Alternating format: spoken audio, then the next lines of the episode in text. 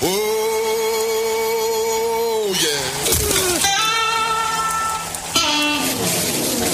Oh, yeah.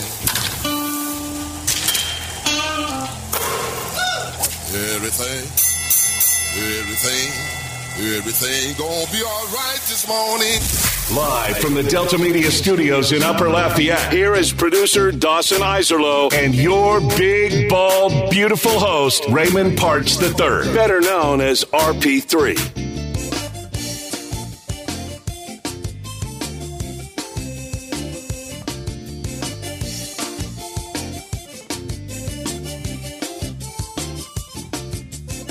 Oh, how about a Breggy bomb for you there, Astros fan? It's been a minute since you've seen one of those. It's been a minute since you've seen him perform well at the dish. Also, wait for it. Did Mr. Abreu have a multi hit game? Oh, he did! As the Astros take down the Chicago Cubs 6 to 4 at Minute Maid Park yesterday to improve to 22 and 19 on the season. Good morning. Welcome to RP3 and Company. I'm your host, the big, bald, and beautiful one. Of course, I'm joined inside the EVCO Development Studios here in Upper Lafayette by the producer extraordinaire, Mr. Dawson Iserlo, aka Two Degrees, aka producer extraordinaire, aka the son of Iceman, also now aka Doubleheader Dawson. It's a thing. We'll explain a little bit later on. Got a great show lined up for you today. Brett Chansey from Locked On Astros will be joining us an hour from right now to talk all things Stros. Jim Gazzolo from the Lake Charles American Press and host of the McNeese Coaches Show will be joining us at 8 o'clock. Softball teams headed to Seattle for an NCAA regional. Baseball team, they dropped two of three to Northwestern State. They got a game tonight at LSU before wrapping up their regular season against Miami of Ohio. Also, Will Wade added three more recruits, and he is putting together a signing class that may go down as the most star studded class in McNeese basketball history. That didn't take long, did it? No, it did not. And of course, we'll talk NBA playoffs with our guy, Ali Cassell, editor chief of the Bird Writes. So those are our guests that we got lined up today. Of course, we'd love to hear from you. Game hotline's always open. 337-706-0111. That's 337-706-0111. We'll also get to Raging Cajuns gearing up for a big week. Softball team, obviously the Baton Rouge Regional. And the baseball team heading over to Hattiesburg to take on Southern Miss in the regular season finale series over there. But let's start with the Stros. Alex Bregman, as we know, the former LSU Star World Series champion for the Houston Astros, is a slow starter. Things never start off hot for the former Tiger. Even when he finished as runner up to Mike Trout in the MVP that year, he even started that year off slow. It's just what he does. Takes him a while to get ramped up. And this season is no exception. But boy, last night, it sure did feel like he took a step in the right direction. Breggs hits a tie breaking two run home run in the seventh inning to help power the Astros to a 6 4 win over the Chicago Cubs. The Astros led 4 0 after the first inning. But Christopher Morel slugged a three run home run as the Cubs tied it by scoring four in the fourth. Well, that's not optimal. I mean, it's optimal for the Cubs, it's not optimal for the Astros. Correct, Dawson? Yeah, that math checks out. Thank you. Thank you. Thank you. 4 4.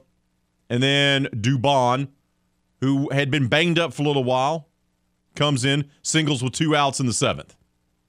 And then that sets up Breggs to launch his home run over the left field wall off of Michael Fulmer.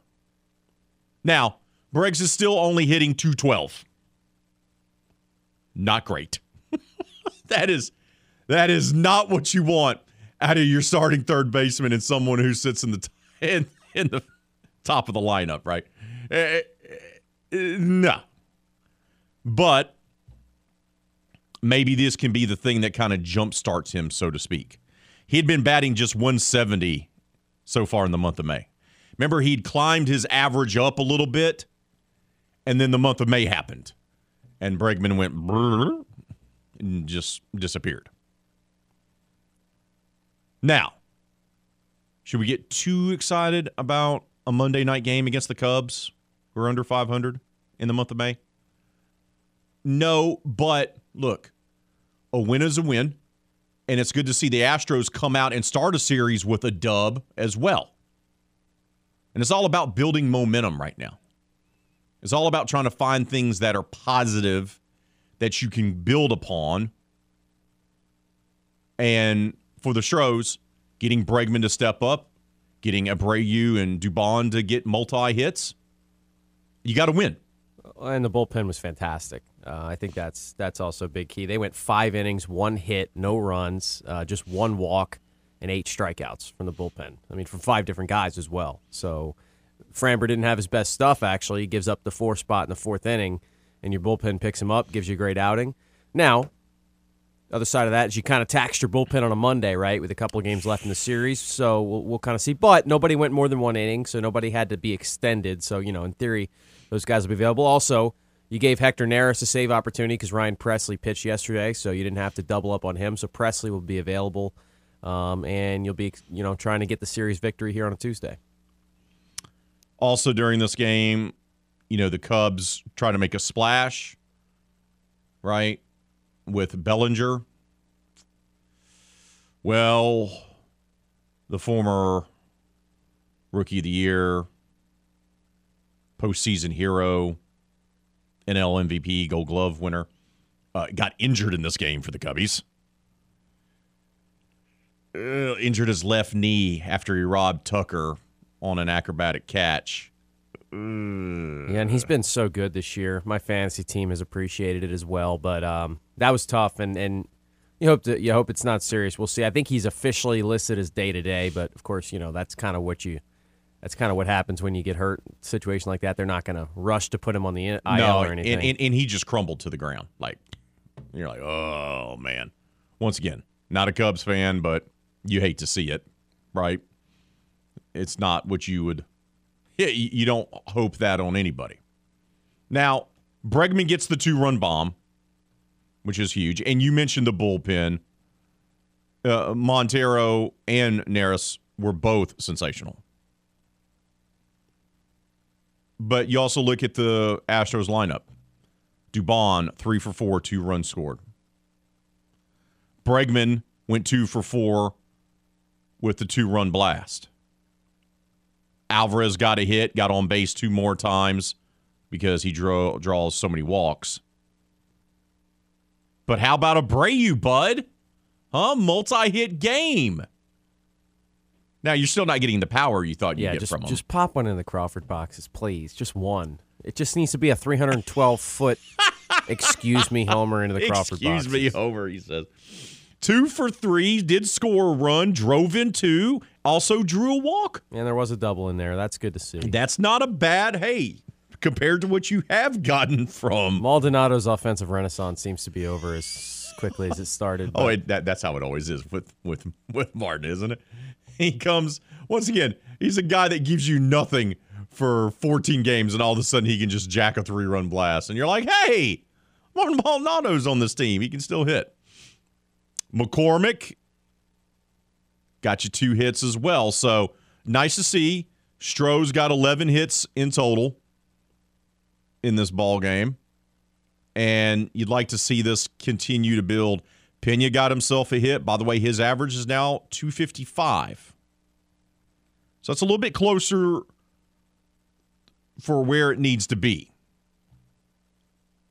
Would you like to know what Abreu's average is after going two for three and drawing a walk in last night's game? Just want to take a guess.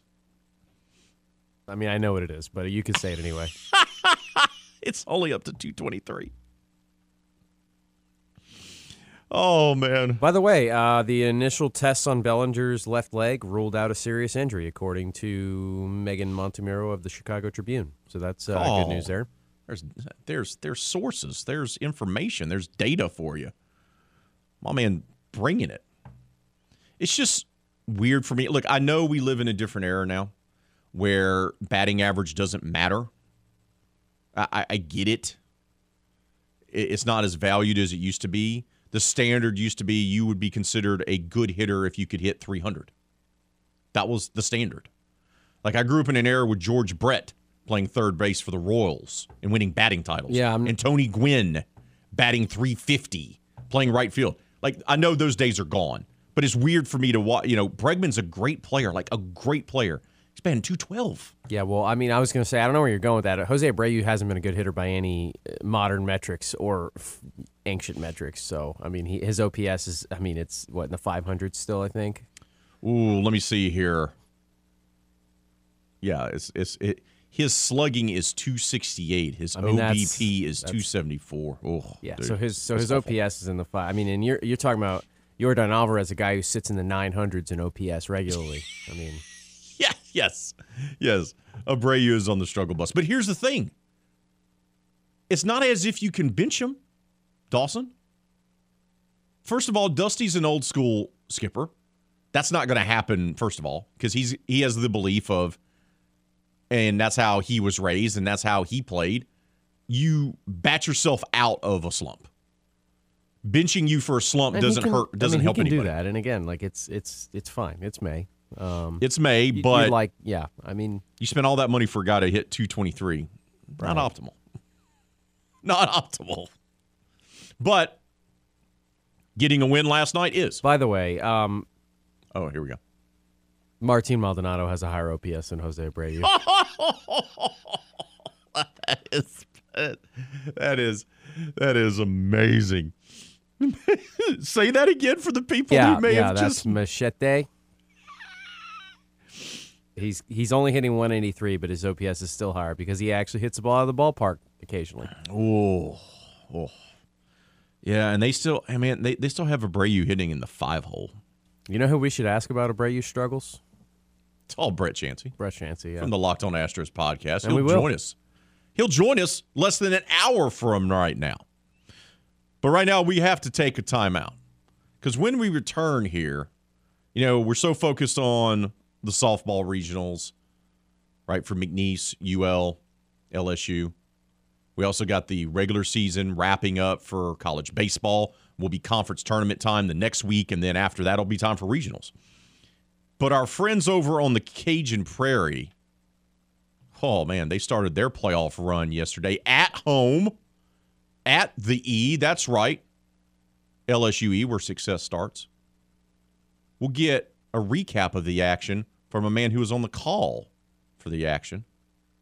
Our own guy, Dawson Islow. That's coming up next, right here on the game. This is RP3 and Company on the game. 1037 Lafayette and 1041 Lake Charles, Southwest Louisiana's sports station. Your home for the LSU Tigers and Houston Astros. Tune in every weekday at 8:15 a.m. and 3:15 p.m. for the LSU Sports Update, presented by Tibbs Trailers here on the game. 1037 Lafayette and 1041 Lake Charles, Southwest Louisiana's sports station.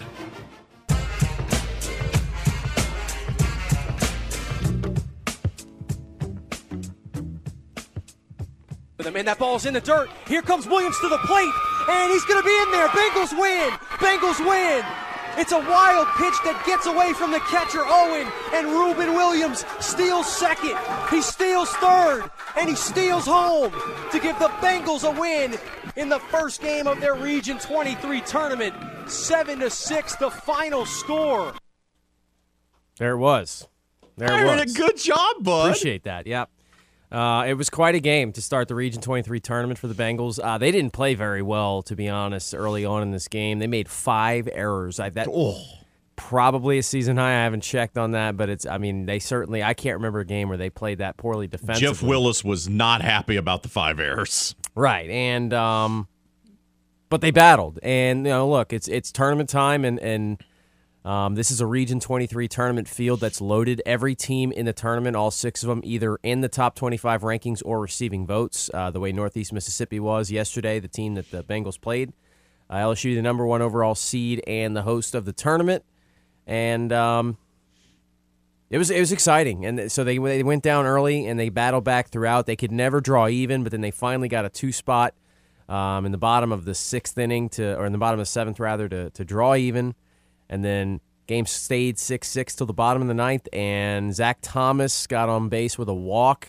pinch ran for Ruben Williams, who's a freshman who is just a ton of life off the bench, and he stole second, stole third, and then a little breaking ball in the dirt bounces away, not very far away. Williams gets a great jump, steals home, and uh, steals an opening round win for the Bengals, who now sets up a matchup in the second round that I think a lot of people have been waiting for. The defending uh, Region 23 tournament champions, the defending junior college national champions, Pearl River, will meet up with the Bengals today at 3:30, and that should be uh, a really good game in the winners bracket, double elimination, so everybody's still in play after the first day play at the Region 23 tournament. Oh, there we go. There we go. My man was on the call. It's giving you the the the the eyes on the ground, the feet on the ground perspective. Now, it's a weird win. Five errors. They have to win on some crazy base running there at the end. And the longtime skipper, the man that's led them to all their national championships, Jeff Willis, had this to say about the victory last night. Well, I mean, you look at it, you don't get style points at this time of the year. We played uncharacteristically not very well. Um, we, we, had some big moments, though. You know, Cooper had a two strike bunt, they scored a run. You know, Gilbert put a ball in play with two strikes and two outs, and we were able to get a run there. And um, Cooper has three hits, Mangrum has three hits, and, you know, I think we had 12 hits on the night. And uh, we just got to eliminate the, the freebies, you know, you walk, the walks and the the errors that we're having. But that's uncharacteristics. First game out, we haven't played in you know quite a while as well, and uh, very proud of the guys of overcoming the adversity and being down four nothing, and then you know clawing back four three, and they taking another run, and then we scratch one, and it's kind of back and forth, and we didn't fold. We didn't fold. We gave ourselves a chance to win in the ninth. Not their best game, as you said, Dawson. But obviously, they found a way to gut out a win. And this kind of thing, look, you are the team with the target on your back. Even though the defending champs may be in the field, you're the host. You're LSUE, you're the standard, right? All the uh, another thing to mention, not to cut you off there, but all these teams. Oh, that's fine. You can win. Yeah, I mean, that's fine. That's fine. That's fine. Uh, all these teams are familiar with each other. So another, in case you know, some of you may not be familiar with this format. LSU is the only Louisiana school that plays in Division two in junior college, so uh, they pair up with the Mississippi Conference. So essentially, LSU is the only Louisiana school involved, and you've got a bunch of Mississippi schools that play each other throughout the season. Um, in LSUE, they played, I think they played East Central, but that's the only team in this tournament that they've seen in the regular season, whereas the others have all seen each other in conference play. So that's another kind of interesting aspect about this. Correct. What else you got, bud?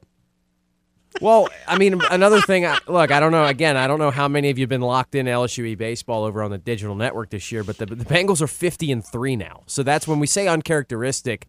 Uh, that's what we mean. This is a team that doesn't make a lot of mistakes and hasn't made a lot of mistakes all season. So to come out, I mean, and look, Northeast Mississippi, they came in with a ton of energy. The dugout was fired up early and often in this game. Uh, they brought some fans as well, and those fans were loud. And um, you know, I thought, by the way, they started Patrick Vienne, the UL commit, uh, started for LSUE.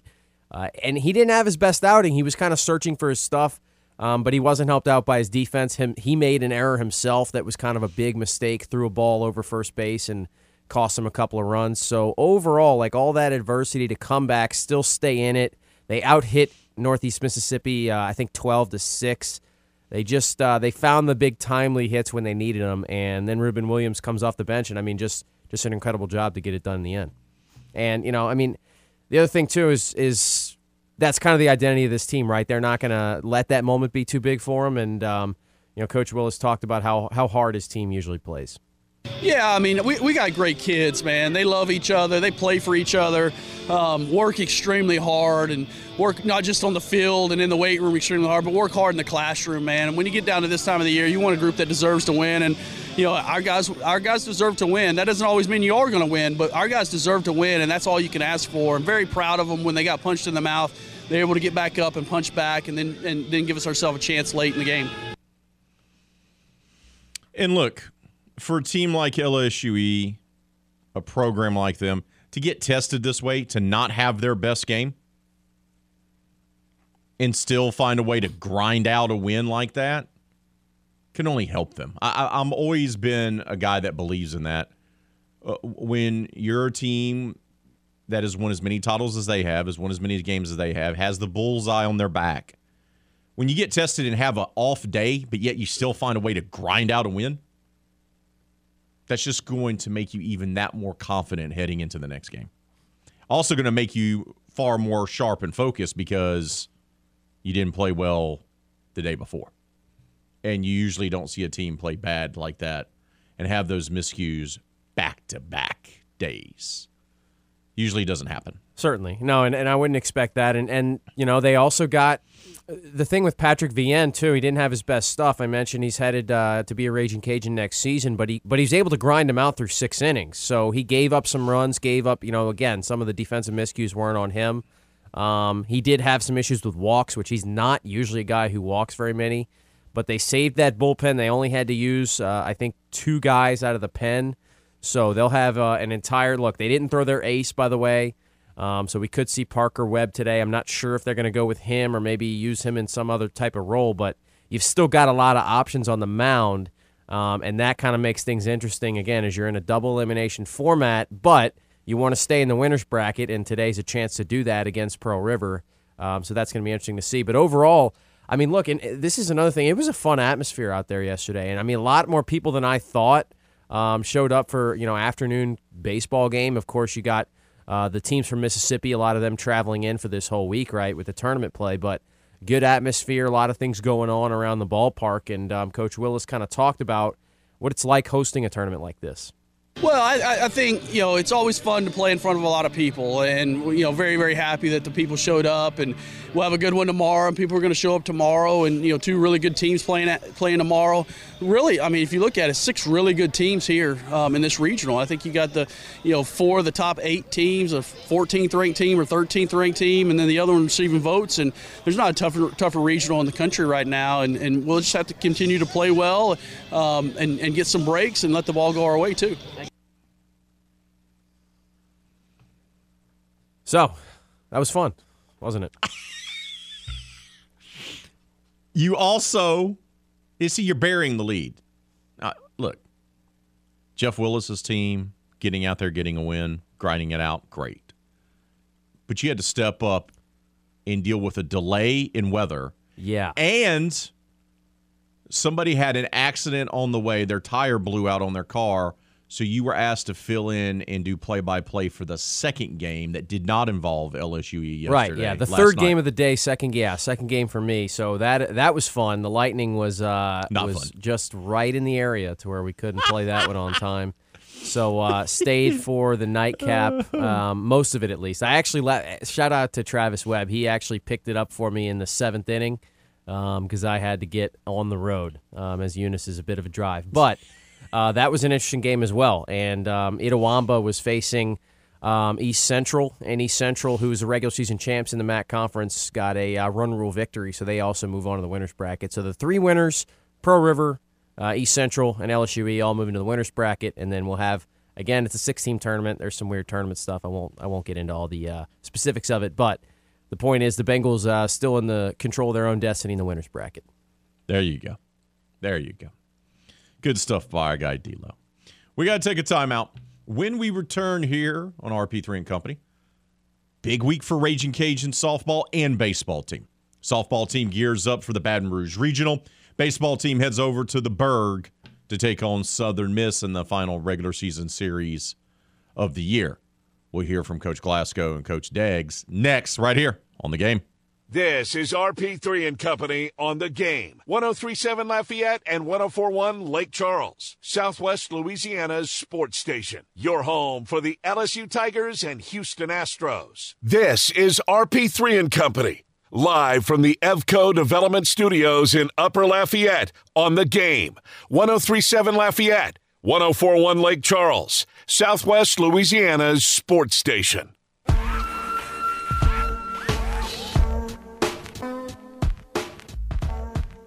If you're not going to be at home, that's as close as you can be. We you drive across the basin, what 45 miles, and we'll be um, at a place we're familiar with, a great competitive school uh, hosting LSU, and I'm thrilled. I'm just I'm really tickled, you know, to have that challenge in front of us and in that location. It's just it's as good as you can do and not be at home. And, and, I'm sure our fans will turn out in huge numbers. Our kids are really excited about the um, challenge ahead. And so it starts with Omaha. That's where I'm at. I was, I, as soon as the show was over, I watched film till way up in the morning. They've got an outstanding pitcher.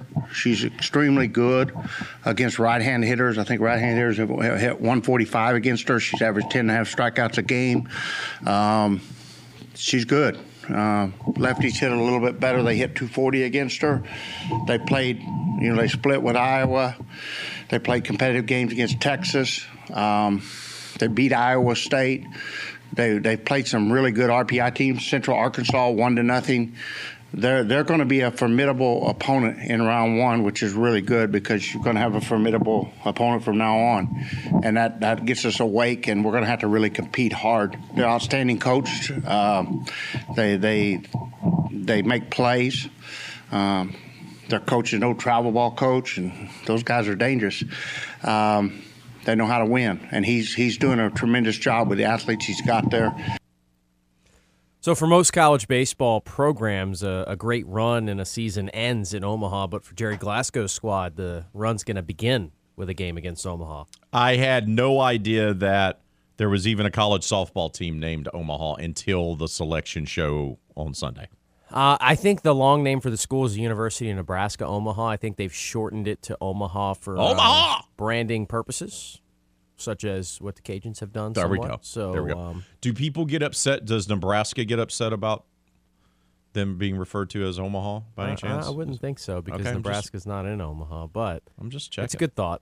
Um, uh, Omaha is in Nebraska, right? But but but I think the schools that get upset about another name would probably prefer it if the school went by the city that they're in. You know what I mean? I was I was just pointing out the silliness of it all. Yeah, no, it's all. I'm sure. I'm, I'm glad that doubleheader didn't zap your uh, hu- sense of humor this morning. Yeah, no, I'm, I'm all in with that. um, but look, Omaha's got a pitcher, uh, and she's good, and so that's you know, look, that's interesting. That's that's always you're not going to face a ton of teams that don't have a good pitcher in the regionals, but this is true. Yes. Um, Omaha's pitcher is a little bit better than your average regional pitcher, I would say. And Cameron Meyer, she's fifth in the nation in strikeouts. She's got over 265 strikeouts in just 177 or so innings pitched. So I mean, almost two an inning. Um, just just really impressive. And Coach Glasgow gave his thoughts on that pitcher, Cameron Meyer. Uh, rise ball, curveball. Um, and I would say Kendra Lamb would be a really good example. Um, that's who I kept thinking like she's just like Kendra Lamb. Uh, when I watched her, uh, she she goes up. She throws 67, 68 at times. Um, moves the ball around. Um, so that that was a picture uh, that kind of reminded me the most of. She throws harder than Lockie. Um, similar in size. Um, you could make a comparison probably to Lackey, um, as close as anybody in our conference that I can think of. We're, we're going to have to have a conversation when the season's over and maybe do a little training with Coach Glasgow about not grabbing the microphone when you're at the stand. Is what we're going to have to do. Yeah. That's it. We're just going. I'm adding that. I'm jotting that down as we speak.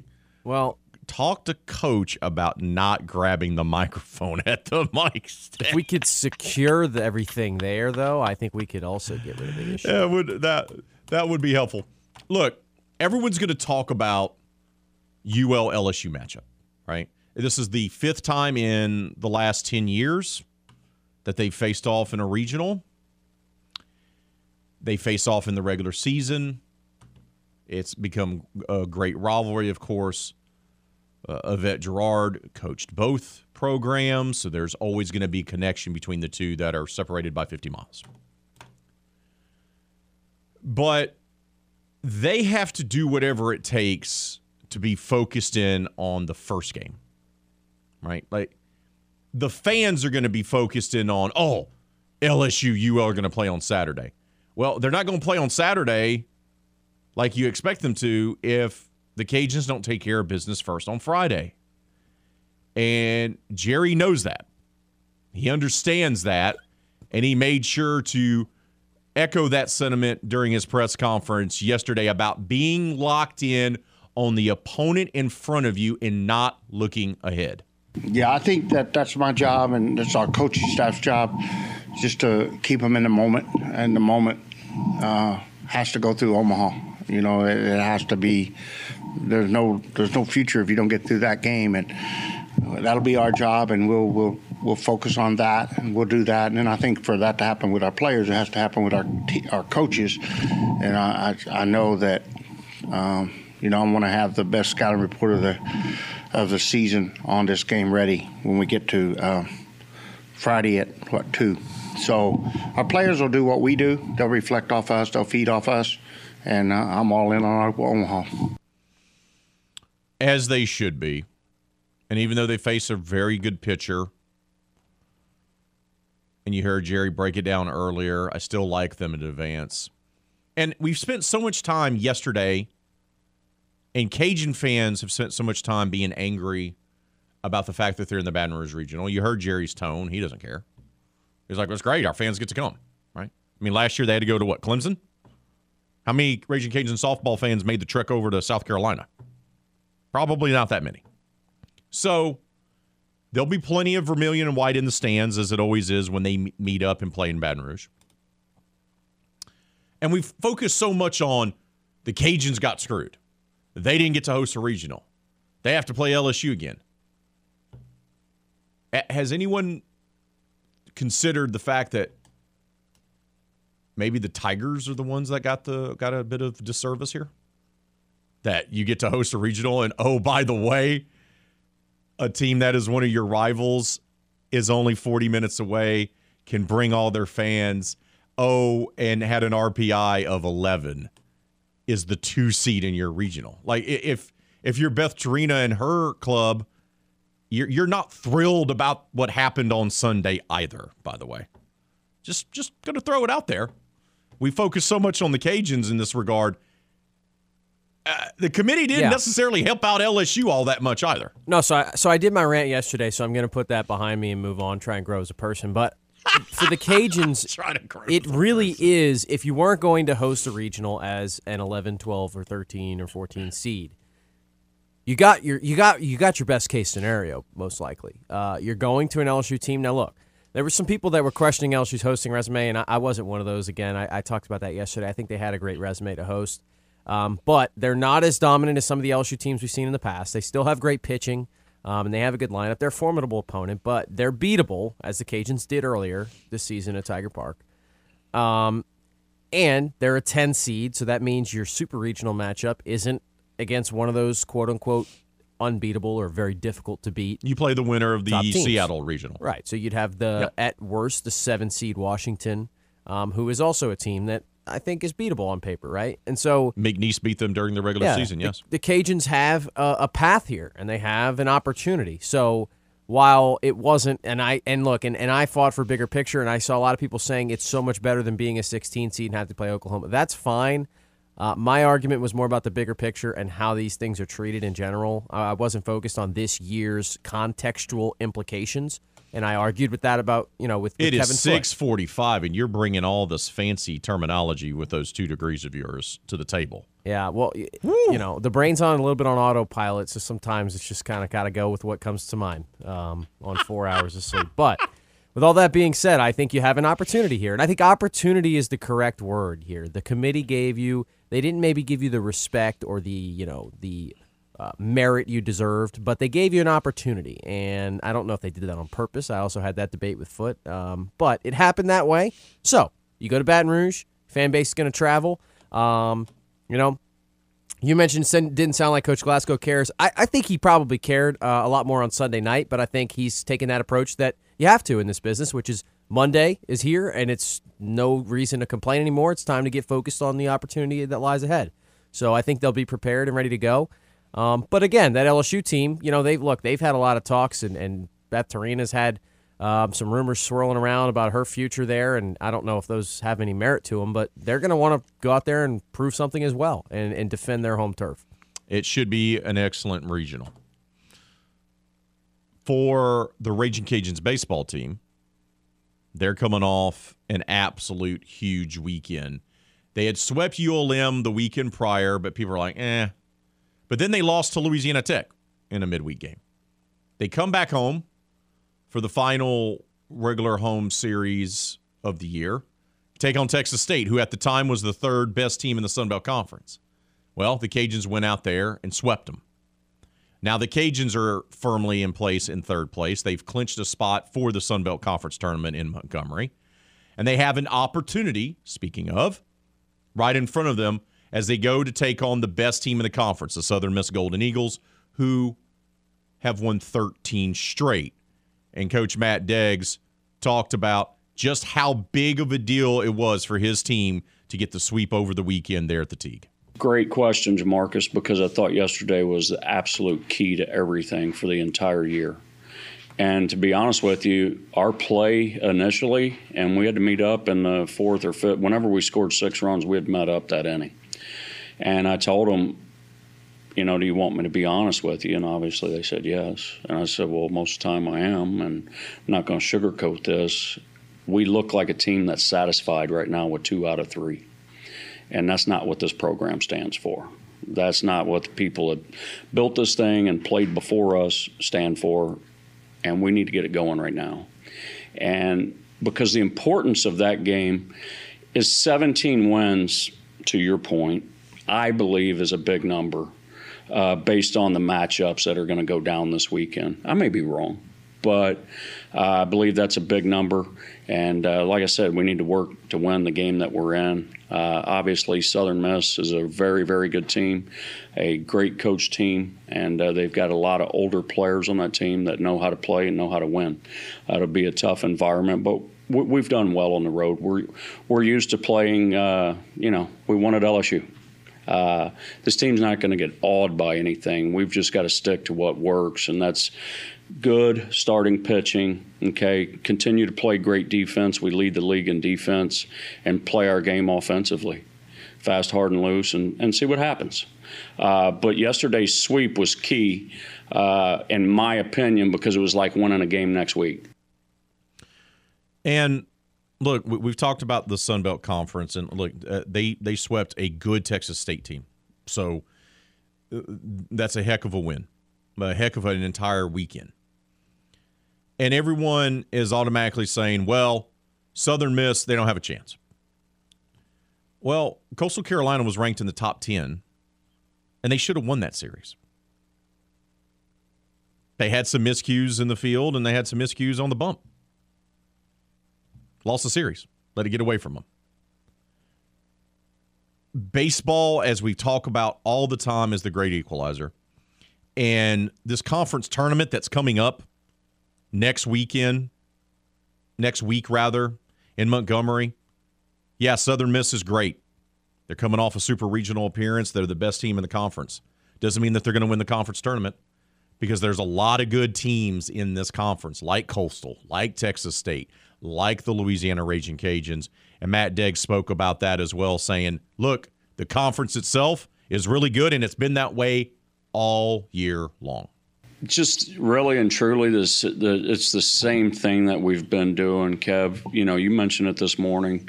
We dug ourselves a hole, right? And we could debate the reasons, all right? But dug ourselves a hole. When that happens, you just put your head down and go to work, and you don't look at anything. Just don't do it. Uh, it's kind of like when you're hitting 200. Don't go check stat sheet. Just just work to be a 300 hitter today. Okay, and that's all we've done is just work to be a great team today. And the formula is do whatever it takes. I'll pitch everybody on a team to win one game. I will. And that's the formula. Is, is I've been for the last two weeks in tournament or regional mode, where the most important game of the year is today and that's the way that we approach it. And you're right; it's a jumbled mess, but that streaks that speaks to the the uh, how good this league is this year. It's number five. I mean, okay, you you think fifth, right? That's not even a bronze medal. But when you go SEC, ACC, Big 12, PAC, and then you go, oh, Sun? Yeah, there's a lot of teams that are going to get in a regional from this league this year. He's not wrong. They got four last year. I'd expect four again this year. I, I think I think that you, that'd be a safe bet. At least three, could be four. So we'll see how it all plays out. We got to take a timeout. We'll wrap up hour number one coming up right here on the game. This is RP3 and Company on the game. 1037 Lafayette and 1041 Lake Charles, Southwest Louisiana's sports station. Your home for the LSU Tigers and Houston Astros. RP3 came to the station this morning to do only two things kick some ass and drink some beer. Looks like we're almost out of beer. Well, it's kind of early for the latter, isn't it? Maybe. Probably.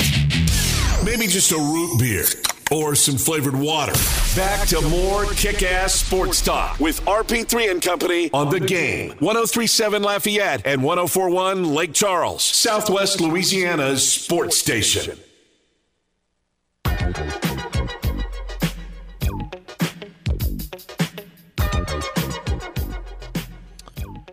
We got about a minute here. Want to share the news with you that happened. Lafayette Christian Academy star Jawan Johnson announced his commitment to LSU last night. He's the seventh best prospect in the state of Louisiana for the class of 2024. That's according to 247 Sports. He had been committed to go play for Deion Sanders in the Colorado Buffaloes. But that whole situation in Colorado is kind of weird. Keep an eye on that from a distance. He decommitted, and now he's locked in, committed to LSU for now. Once again, there's still time for him to change his mind. Seventh best prospect in the state. He will play cornerback. He's projected to play cornerback at the next level. Last year, he had over 5,400 yards in 60 total touchdowns playing dual threat quarterback for the LCA Knights. He was all state and, of course, all Acadiana, but is expected to move to cornerback when he gets to college. Once again, originally committed to Colorado, now staying at home, staying to play for the LSU Tigers as expected. But that's a big deal. That's a big deal, especially for a position group that they're having to been forced to since Brian Kelly's there go into the transfer portal to get guys. So to be able to get a home state guy to stay and you can develop him, that's big for them. Hour one in the books. Hour number two coming up. We'll kick it off with Brett Chancey of Locked On Astros. That's next, right here on the game. Oh, yeah. Yeah. Everything, everything, everything gonna be all right this morning. Live from the Delta Media Studios in Upper Lafayette, here is producer Dawson Iserlo and your big, bald, beautiful host, Raymond Partsch III, better known as RP3.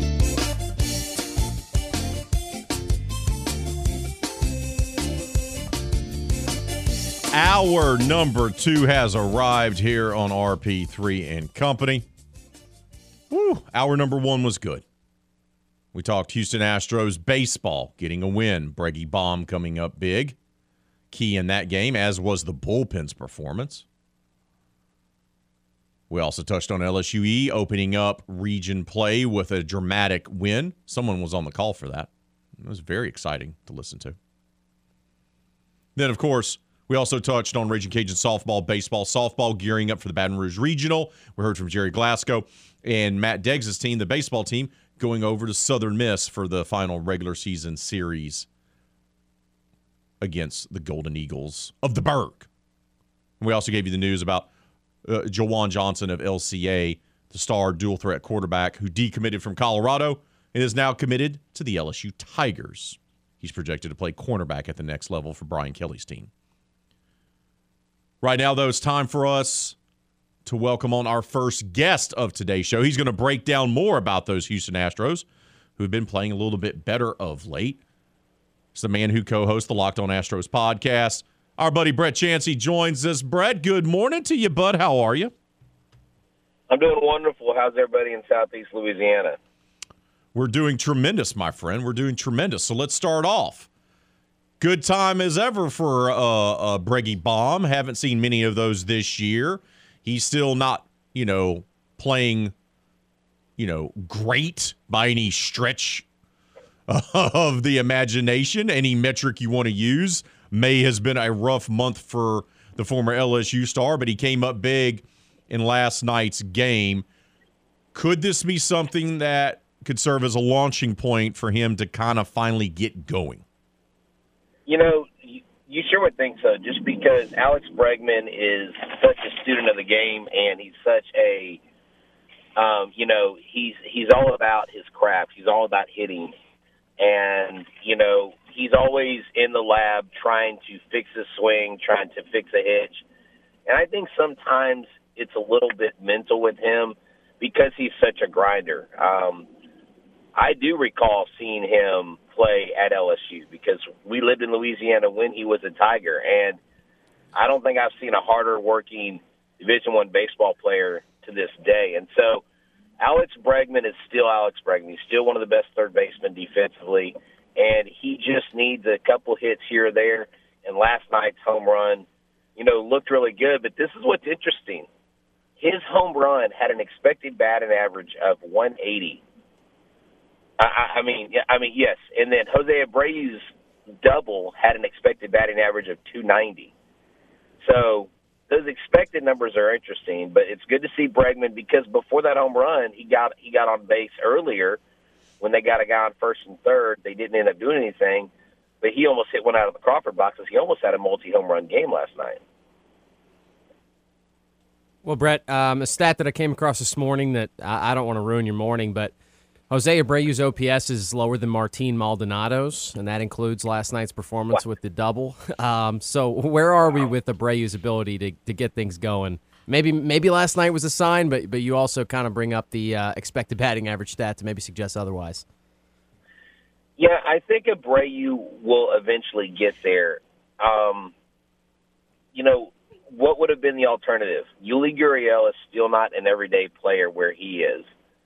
So he wouldn't have really been giving you any more than what Abreu's giving you in spot starting, and that would mean more David Hensley in the lineup, and things might be even a little bit worse just because Hensley has not been hitting the ball. I think Abreu will come around. I think a lot of it might have to do with the mental side of his game because he's a very good player. He's a, he's a proven um, MVP. He is. I mean, if you go back and look at his highlights through his career and what he's done. Last night, getting that double with two outs, with two on, and scoring the two runs, that is the Jose Abreu that they signed. Um, now, that doesn't, you know, that one double doesn't mean that he's all of a sudden worth the whole thirty-six million. But if you can get eighty or ninety percent of what he's been, and then keep building on that – then I think I think things will work out for the Astros this season. But he definitely does need to step things up. How about the bullpen yesterday? It was kind of uh, the reverse of what we've seen early in the season. Framber actually struggled a bit in that fourth inning, but the bullpen goes five innings, a scoreless baseball, gives up just one hit. That had to be a, a sign of good things. Oh yeah, definitely. And you know, the Astros you know, not that the Astros fans don't forget, but I think sometimes we forget about how good this bullpen coaching staff is in Miller and Murphy. Just phenomenal. When Brent Strom left, he said, I'm leaving in the hands of these guys. And the reason why I'm leaving is because if I don't, someone's going to poach these two guys, and I want them to stay in Houston. And they're always looking at what it is they need to tweak. I mean, when Ryne Stanek goes in there and has three strikeouts, induces five swings and misses in one inning, where Framber induced 11 swings and misses in four innings, that is that that's a huge outing. Montero did get help from his defense, but he didn't give up any runs.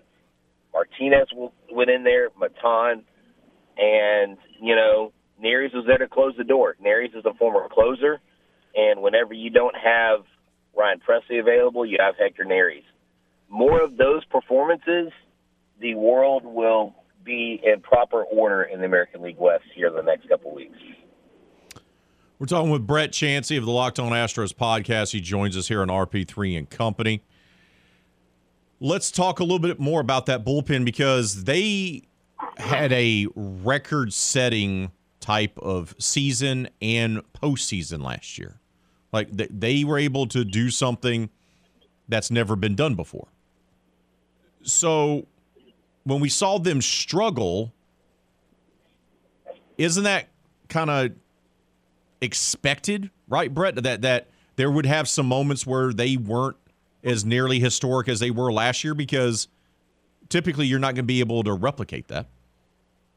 Yeah, what they did last year was absolutely phenomenal, and I don't think we. Well, I think we're now more realizing it as a fan base that. I mean, you know, Ryne Stanek. I think he lowered his ERA under five last night. He had a he had a record, a club record of um, 1.15 ERA for the season. No relief pitchers ha- has thrown an ERA that low in their history. Excuse me, and so the Houston Astros were going to have bumps and bruises this year. One of the fall offs was going to have to probably be in the bullpen because, like you said, it, it's just hard to replicate because baseball is a game of of you know averages, and so if a hitter's 0 for 9 against a relief pitcher, at some point that hitter's going to get on base. At some point, those successes are going to become failures. But it's not about when you when you fail to meet last year's goals. It's what do you do when things start going wrong? And a performance like last night, I think, is more um, characteristic of the type of character this team has versus what we've seen when they faltered and lost series, even to bad teams. Let me ask you this: When can we expect to see Jose Altuve up with the team? And why is the whole Michael Brantley situation so bizarre? Well, you know, the Astros have never been forthcoming about injuries, and I don't think they anticipated his shoulder to flare up. But if if you and I and people listening know anything about sports injuries, a shoulder injury a lot of times can be difficult, and I think it's from person to person how it affects someone. And at 36, I've even opined on Locked on Astros. I am just going to go with the mindset that maybe we're not going to see Michael Brantley at all this season. Now, oh. I am putting now listen, I'm putting the cart before the horse. I would rather be pleasantly surprised than wildly disappointed. I'm going to expect his role to be he's going to be a hitting coach. Let's get him healthy. They don't need to rush him back but there's no need to to rush him back. Um, Altuve, they sent him down to Corpus. It wasn't a demotion. The the Space Cowboys go on the road. The Hooks are here, are are at home, and it actually allows them to fly him out to Milwaukee after they are done with the Cubs series and the A's series if they want him out on the road. I think Jose Altuve down there for a few games when the team once they leave Minute Maid Park. So, why do you? Yeah, you threw me off. I'm not going to lie to you. It's okay, li- live radio. so, h- how do we? How do we go from him doing a rehab assignment, looking like he's coming back, to all of a sudden he now may not? Y- you you think that he may not play at all this year? Well, when they say he's out for an indefinite amount of time, um, that doesn't give me any pause it would have been different if they said, you know what, we brought him back too soon. He had inflammation in the shoulder. We think he probably needs some extended rehab, and we're going to shoot for him coming back before the All Star break. Like, I don't know. I don't. I don't understand wording or messaging coming from Major League Baseball teams. I've never worked for one personally, but it just seems like from the very onset, we're like when he left, Dusty Baker was like, "Well, I don't know where he is." To oh look, he's in the clubhouse. Oh look, he's there cutting up with the guys. Yeah, but he he's out an indefinite amount of time. Well, the only thing I can go off of is he hasn't hit the field, and with the Astros. So I just I just think this shoulder thing may be causing more issues. And if it is if it is causing more issues than they anticipated, they're going to have to slow walk this thing. I'm not saying he's out for the season. For me personally, I'm just setting it up so that if he does come back, I'll be really happy. well, Brett, uh, JP France, a guy who shares a high school alma mater with my father and has been quite a, an impressive showing in his first couple starts of the season and of his career. Um, do you think this is a bit of a flash in the pan situation, or do you think there's some real sustainable um, aspects to JP's game? Well, I think from the first game to the second game, he you know he looked even better. He even got more. He actually got support in the second start um, more so than he did his first one the way he grinded for six years in the minor leagues and the work he's put in, where he's been player of the month, he's been player of the year in the minor league system, a player that I think really does have legitimate stuff. This is really the next step. And I see JP France being a very solid piece of the puzzle, um, especially with the injuries to Garcia and Urquidy, the unknown of when will Lance McCullers come back. Um, it's just one of those things where he looks like he's the real deal. I don't believe it's a, a flash in the pan. I know there's going to be we're going there's going to be a stash gang. I know he's got a lot of family coming in. Uh, apparently, they're all purchasing fake mustaches. There's going to be a section, and I'm hoping to get a word with some of his family for Locked On Astros um, Wednesday night at the game. You know, kind of have a little section there there's a fan trying to start a section called the French Quarter. So we got a little uh, Louisiana kick to the JP France cult following already. Brett, we'll get you out here with this. You, you know, I, I didn't think I was going to bring it up, but you opened up the door here with Brantley maybe going to be shelved for an extended period of time. We're seeing Drew Gilbert, outfielder, prospect, young man, being moved up, climbing the ladder in the minor league ranks. Could we see Gilbert play for the Astros this season? You know, I don't know. I would I would love that to be the case.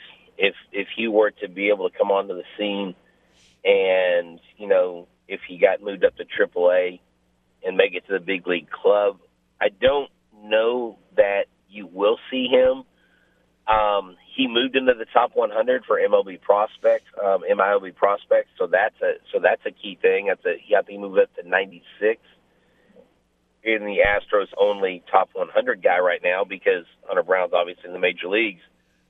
But look, anything is possible this season.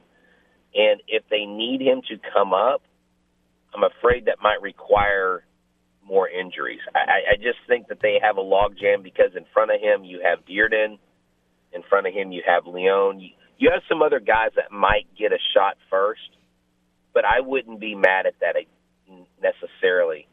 I think for sure next year spring training he makes a bid for a spot. You also have Corey Julks. So it all depends on what everybody's doing around him. Um, it's a possibility, but I don't know how likely it is for Drew Gilbert to play at Minute Maid Park this season. Brett, I appreciate your time. We appreciate your time, and uh, uh, it looks like the chances of Michael Brantley and Gilbert both playing the same amount of time at Minute Maid Park is about the same. So, so yeah. appreciate your time, yeah. brother. Well, you know, I'm glad I could solve all the world's problems in uh, 15 minutes. But again, thank y'all for you're appreciated every time, and everybody in Southeast Louisiana. I really hope you check out our podcast, Locked on Astros, on YouTube, and just become an everydayer. Listen to us every day, and we love to break things down. We have a we have a blast on the show, and um, y'all have a good one, and go Astros. This is RP3 and Company on the game. 1037 Lafayette and 1041 Lake Charles, Southwest Louisiana's sports station. Your home for the LSU Tigers and Houston Astros. There are some hosts that talk like they know everything, but you don't have to worry about our guy RP3. What you just said is one of the most insanely idiotic things I have ever heard. That's because he never knows what he's talking about. Everyone in this room is now dumber for having listened to it. Back to the show in the know. RP3 and Company on the game. 1037 Lafayette and 1041 Lake Charles, Southwest Louisiana's sports station.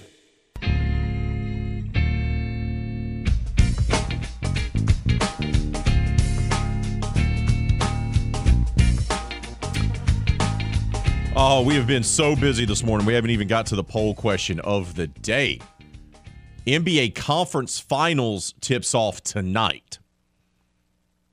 Who do you believe is going to win their conference finals and move on to the NBA Finals? Once again, in the West, you got the number one overall seed, the Denver Nuggets, taking on the Los Angeles Lakers, the old man and Anthony Davis, Mr. Consistency. You're going to interject I was in the middle of a thought. No, I was going to let Go you go. uh, I, I just, I, I'm confused because the NBA made it to me like every game in Denver had to start at 10 o'clock the first three rounds of the playoffs. But now all of a sudden it's the Western Conference Finals and we're starting a game at 7:30 uh, at a normal time for human beings to watch sports. So I just, I don't know. I thought they had to start at 10 o'clock when they were in Denver, but now they don't. No, no, so. they don't have to. Not not when they're playing the Los Angeles Lakers. Well, but that would be more reason for it to start later because the Lakers are West Coast team. But yeah. But you get seven thirty. You get the premier prime time time slot. yeah, but, but that's not how it's been the whole playoffs. is I understand point. that. Yeah, just I, it's I funny understand how that I- works. I, I understand how that works. I'm telling you, yeah, which which team do they want to feature? Uh, uh, I'm just saying, I'm just saying. Lakers Heat. Now, once again, all four teams that are left standing, by the way, are the same four teams that played in the conference finals in the bubble. down in Orlando. It was Nuggets Lakers, if you remember, in the West, and it was Heat Celtics. And then we had the NBA Finals in the bubble. Jimmy Butler and the Miami Heat taking on LeBron James and Anthony Davis. Lakers, of course, won, and LeBron won his uh, a third championship or a championship with his third different team. So who's it going to be? We saw what happened in the Celtics 76er series. Boston has played with his food in the first two rounds. They advanced. They're in the Eastern Conference Finals. And the Miami Heat are undermanned. And Jimmy's got an ankle injury. They don't have two of their key players. And they haven't had them for most of the postseason. Is that going to matter? Do, do the Heat even have a chance in this series? Many people don't think so. Many people don't think so. But that kind of plays into Miami's mindset. They definitely have a chance. Yeah, yeah. Because first of all, Boston's about as in as is about as consistent as Anthony the, uh, Davis. as Jose Abreu's power. Actually, no, they're they're a little more consistent than that. Let me change that. But uh, they're not consistent, is my point. No. And so that combined with how well Jimmy Butler can play and and how well he has gotten the peripheral guys who again were a lot of them weren't even major role players throughout some of the season. Him They've and just- Bam have such good chemistry together too. By the way, Yeah, and Bam was was not a factor for a long time either, and they've they've gotten more out of him in the postseason. sometimes guys just click, right? They just do. Sometimes they just click. And you're seeing that. So that's our poll question of the day. Who wins each conference finals in the NBA? Right now, 72% of you say it's going to be a Nuggets Celtics NBA finals. 14% each say Lakers Celtics or Nuggets Heat. No votes for Lakers Heat. No votes for the bubble finals rematch. Ton on the Twitter says so. Is LeBron still being pissy about the plan, asking for a friend. Nuggets and Celtics in the finals. Finals, Celtics in six. JPK the OD says this is the year the Nugs finally get it done. Ralph says I'll drop this nugget. There's an NBA championship at the end of the rainbow. Luck of the Irish. Celtics over Denver in six. Keep those votes coming on the poll question of the day. Keep leaving your comments on Facebook and Twitter. Woo. And we'll keep we'll continue continue to share them throughout today's show. Let's head out to the hotline. Welcome on Reynolds to the show. Reynolds, good morning. What's on your mind, bud? Good morning. Good morning. How y'all doing? I'm Hey, doing great, bud. see- I've been I've been noticing with the Saints, they uh, they signed another wide receiver, and I'm just wondering. I mean, I, I like that they're doing it because in the past years that they've been depleted on on the wide receiver side. Uh, but had y'all talked about the new one that they just signed, and if the the new guy from Wake Forest, the, the rookie, if he may have a chance to make the team? I, I'm just I'm just seeing that they kind of trying to stack up what they have at wide receiver uh, a little bit more. Uh, I guess they're they're planning that. You know, Michael Thomas is still a question mark, uh, but I like what they're doing. Uh, we were going to get to Saints after the timeout, but I appreciate the phone call, Randall, and I'll answer your question, brother. Thank you so much. Enjoy your All day, right, bud. thanks. Look, James Washington is a low risk deal, right? He, coming out of college, he was a guy that a lot of people were high on. He's just never been healthy, right? He's a veteran guy who's never been healthy and has never been a dominant wide receiver. But if you're signing a guy in the month of May, it's simply a guy to come in to compete for a spot in camp. That's what you're doing here, right? And if he works out, great. Because because here's the deal, Dawson. There's no guarantee that Michael Thomas is going to be healthy. None. None. He has not been healthy in four years. So you'd like him to be healthy. You hope he's healthy. You hope he's going to ball out like he did before. That's great. That's great. You can hope for all those things. But you know what you got in Chris Olave? You believe that you have something in Rashid Shaheed. Thank you. Okay, but still need more consistency, still need to see that continue to develop. You're beefing up your tight end spot by bringing in Foster Moreau with Juwan Johnson. So you have two guys that are reliable pass catchers there. You bring in a running back that can also catch the ball out of the backfield and in, in Williams from Detroit. So getting the guy from the Raiders like you did to add depth is great. I'm high on A.T. Perry, so are you, but he's going to be a rookie. So bringing in someone like James Washington, people are like, well, what if he stays healthy? That's just another body. And we keep forgetting about Tre'Quan Smith because, well, it's easy to forget about Tre'Quan. He run blocks really well. Great. Let's keep him on the roster as a pass catcher. But I digress. You can't have enough guys. Like, you're gearing up for training camp. I want the Saints to have a dozen wide receivers out there and see who can last and he who can be healthy and who can contribute to the team. If I'm a Saints fan, good. Keep bringing in more guys. That's a good thing.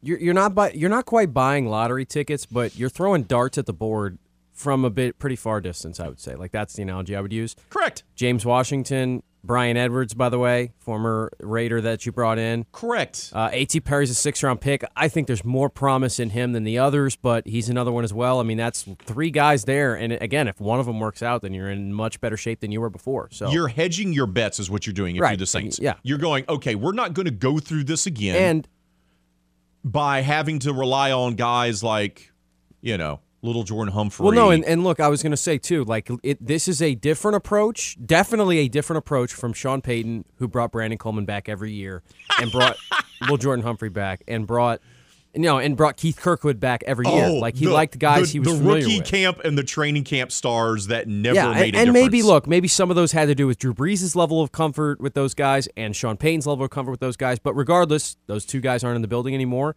and we're seeing a different approach. And they're bringing in, you know, also what it seems to look like from the outside is they're bringing in more talented guys that have maybe more upside, as opposed to Sean Payton. Sometimes was in the guys that maybe weren't as talented but were more reliable, maybe more, you know. Practice type players, so I think it's a shift in, in, in philosophy at that and they tried this. Don't forget, they tried this last year. Remember, Michael Thomas was supposed to come back healthy last year. They bring in Jarvis Landry as insurance. Well, guess what? Thomas got injured, and so did Landry. Right? So the, the Saints know we got a great young wide receiver in Chris Olave. Great young wide out in Chris Olave. What are we going to do? You're going to keep bringing in more guys. It can't hurt your team. It can only help your team. Appreciate the phone call from Reynolds. We got to take a timeout. When we return, we're going to talk more about the Saints. Rookie mini camp wrapped up. We'll hear from Dennis Allen. That's next, right here on the game. This is RP3 and Company on the game. 1037 Lafayette and 1041 Lake Charles, Southwest Louisiana's sports station. Your home for the LSU Tigers and Houston Astros. This is RP3 and Company. Live from the Evco Development Studios in Upper Lafayette on the game. 1037 Lafayette, 1041 Lake Charles, Southwest Louisiana's sports station.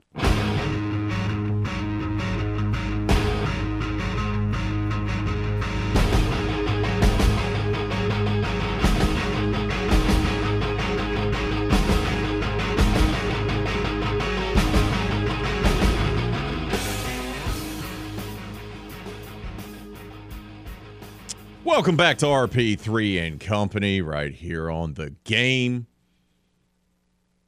I'm your big, bald, and beautiful host, Raymond Partsch III, better known as RP3. Of course, we are broadcasting live from the Evco Development Studios in Upper Lafayette.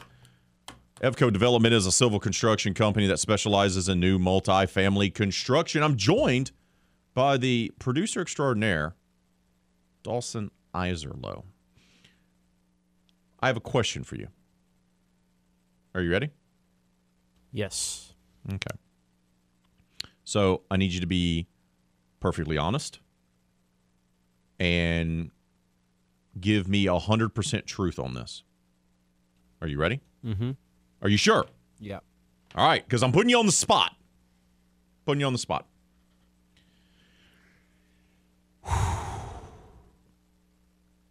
Do you believe, as someone who is healthy and as well educated as you are, as we know, you have two degrees. Where are we going here? All right. Do you believe I should put myself through another 5K situation? Yes. The daughter wants to do it.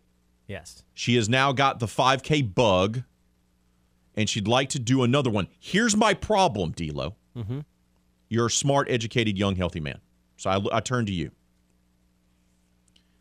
It, it's about to get really, really hot. yeah, it is. so, like yesterday, we go for a family walk. My wife's like, "Hey, let's go for a family walk." So great. Yeah. They came back from the store, so we all went for a family walk. Our daughter rode her bike. We went around our neighborhood. It was not pleasant outside. So here's my dilemma. The little one, HP1, Hattie Elise Partsch, wants to do another 5K. She wants to gear up for it. She wants to do it with her dad, right? I want to continue being healthy and continue losing weight, D'Lo. Here's the problem. We're in the middle of May in southwest Louisiana. What do I do? Well, there's levels to it. What time does the 5K start? Have you looked in that far, or is there is this still the searching phase for? We're still the searching phase. I mean, if you I'd like to one, do one in June if possible. yeah, get one at like seven seven o'clock. We started at eight, right? We did, we did. Now it was breezy and cool. Now that was partly just luck and partly the you know the day that it was at, and and and again starting at eight. If you start at seven though, because it's now the summer, you know, days get longer, sun comes out a little earlier, so you want to give yourself another hour. So I'd say you want to start one early. I mean, if you can find one starts at six thirty, that's even better. I don't know how you are about getting up early, although I do know because you do it every day. Um, so that's where I would right. really lean. Okay. because you can get out there and really get it, get it, get it in before the sun's really taking a beating on you. That would be my approach. That's why I love. And people discuss this sometimes. I love a 6.15, 6.30 tee time. And some people are like, oh, oh, now, I mean, I get it. I'm a morning producer. Game so changer. I'm used Now- to, to getting up early. But Now, my daughter doesn't necessarily love getting up early. That said, I could bribe her to get up early for one of these early morning 5Ks you speak of. She loves going to Claire's.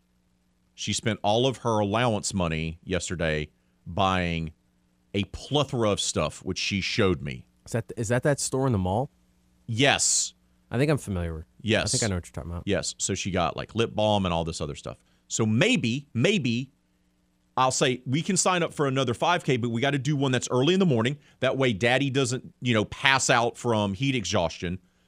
And if you agree to wake up early, I'll take you to Claire's to get more stuff. Is that my play? Yeah, well, yeah. I mean, I and, and and you know her better than I do. I didn't even know you had to go to Claire's route. I think you first of all, I think you present it first, just early morning, because it's the reward is her getting to do the 5K. Then you bring Claire's in if there's pushback, oh. but don't show your cards right away. Oh. Thank you know what I mean? Thank you. There we go. Man, we're, we're solving my, my life issues right here live on the radio. Let's talk a little New Orleans Saints football. Mini camp has come and gone. Look, you don't really know anything from mini rookie camp, right? Uh, it- you just don't. It's just seeing them in shoulder pads and in jersey. They, they get to know a little bit more about the team facility. You really don't start knowing about these guys until actual training camp. But they do get to go out there, work out with the team a little bit. Coaches get to see what they have early on. It's kind of a light scrimmage, more like walkthroughs and some some basic drills. It's not what you see in training camp, which by the way is always pleasantly and cool down in Metairie leading up to the football season. That is not. I've been to training camp twice, once as a member of media, once as a fan. Thankfully, the year I went as a fan, they installed those bleachers with the fans. Yeah, so I, I, I never attended uh, training. I maybe went to practice when I was really young, but I haven't attended that. But I uh, I was a parking attendant for the now defunct New Orleans Baby Cakes minor league baseball organization, and we used to share a parking lot. So uh, Shrine on Airline, bud. Yeah, I was standing out there with the safety vest in the 95 degrees, directing people to their parking spots for a for an 11:10 a.m. first pitch kids day at the ballpark. So I know what I know what you're talking about. Not optimal out there. Not not not not optimal at all. But look, there are benefits of having the rookie minicamp and Dennis Allen entering his second year at the helm of the New Orleans Saints. Talked about that a few days ago about what's the purpose for him of having rookie minicamp. Uh, look, uh, the the primary thing right now is just get base fundamentals and and and just a basic uh, knowledge of our scheme and what we're doing, um, and then a lot of the a lot of the work that we're doing in this in this rookie minicamp is is uh, skill development, technique oriented.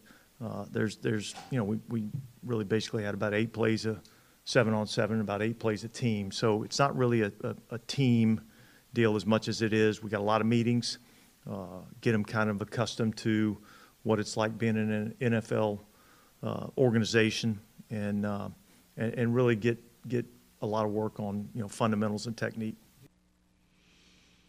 So that it is. Yeah, look, you can get an idea, especially about the young guys, what they struggle with.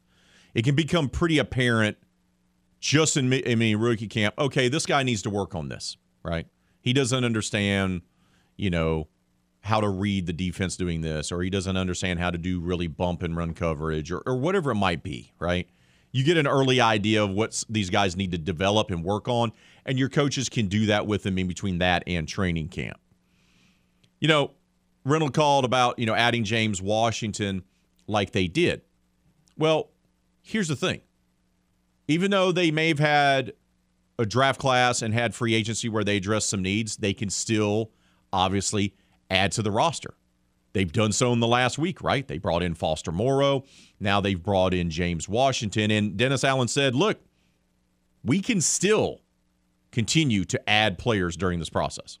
Yeah, I think there's I think there's still some some spots that we can add some players to to, to help our football team, um, and we're gonna we're gonna constantly be evaluating that to see what we can do to to uh, to make us better. But yet at the same time, feel pretty good about where we're at. I don't see any real huge significant holes in our roster. Um, you know, probably there's some there's some depth things that, that I'd like to make sure that we shore up, um, and we'll we'll we'll keep looking at that. We got a lot of time before we start training camp, so um, you know, it's always a constant evaluation. Foster Moreau obviously signed the deal. Now, look, he was dealing with a cancer diagnosis. And initial reports were, well, this guy may not even play football this year. But now all the reports are changing that. It looks like he's going to be good to go. The former Jesuit Blue Jay LSU captain, now New Orleans Saints tight end. And Dennis Allen gave his thoughts on that addition and being able to sign him like they did. Well, look, we we uh, only had him here for you know a couple of days, I like the addition, like the person, like the player. He's got some versatility. He can play both in line and in a move position. Uh, he's smart. He's tough. You know, he's a lot of the characteristics that we look for in in, uh, in Saints players. So uh, I think he'll be a good addition. I like the fact that you know Derek has some familiarity with him. And finally, Michael Thomas redid the deal. It's only a one year deal, team friendly deal. So they get that big, huge contract off the books. He hasn't been healthy in three plus years. Where do we stand with him in his recovery? And is he going to be good to go? And this is what DA said. Yeah, so he's he's still recovering. Um, there was some hardware in his foot that they took out. Um, I guess it's probably been you know week week and a half ago. Um, we feel good about where where he's at in terms of his recovery, and um, you know when we get him out here, we expect that we're going to get him out here and, and and get the player that we've had in the past. So look, it's begun. Free agency, draft, done. Mini rookie camp. Boom. Next will be training camp, OTAs and training camp. So should be a lot of excitement, especially for the NFC South, because it's wide open. It's right there for the Saints to take. Will they take it? We'll have to wait and see. We got to take a timeout. We'll wrap up hour number two next, right here on the game. This is RP3 and Company on the game. 1037 Lafayette and 1041 Lake Charles, Southwest Louisiana's sports station. Your home for the LSU Tigers and Houston Astros. Go subscribe to the game's YouTube channel at The Game Louisiana. That way you can check out the latest original videos and more shenanigans from the game. 1037 Lafayette and 1041 Lake Charles, Southwest Louisiana's sports station.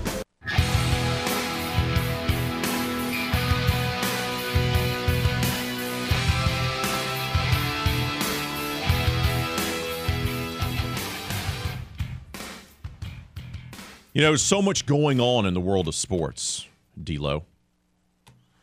So much. NBA conference finals are going on, NCAA regionals for softball, college baseball season's winding down with the regular season. We have recruiting going on, obviously, the USFL, so much more.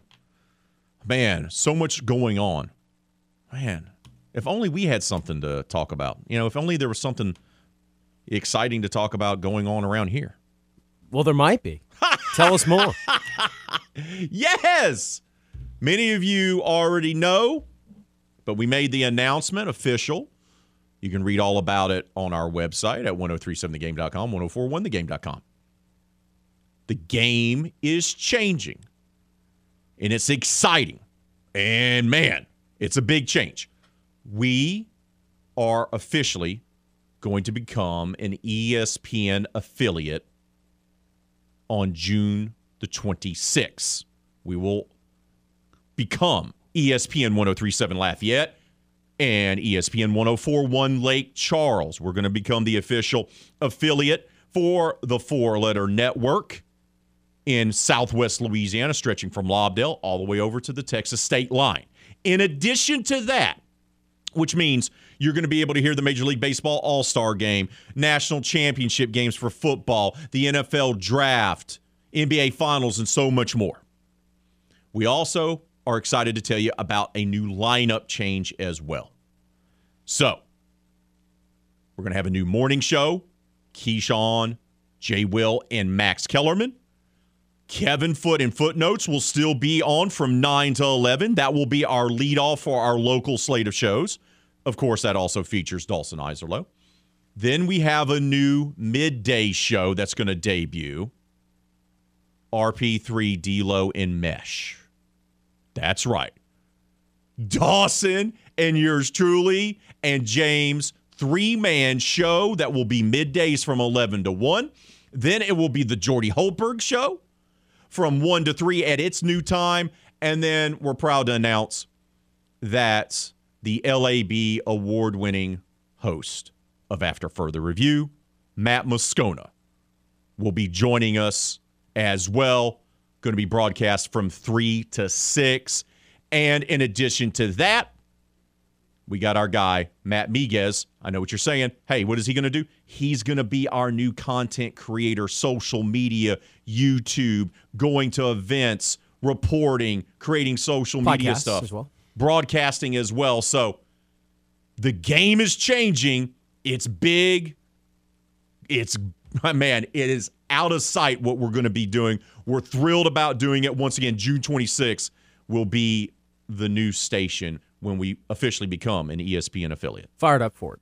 Let's, Let's go. get after it. Are you ready? Oh yeah. Let's go. Absolutely. Hour number two is done. Hour number three coming up. Jim Gazzolo from the Lake Charles American Press will join us to talk all things McNeese. That's next, right here on the game. Oh, yeah.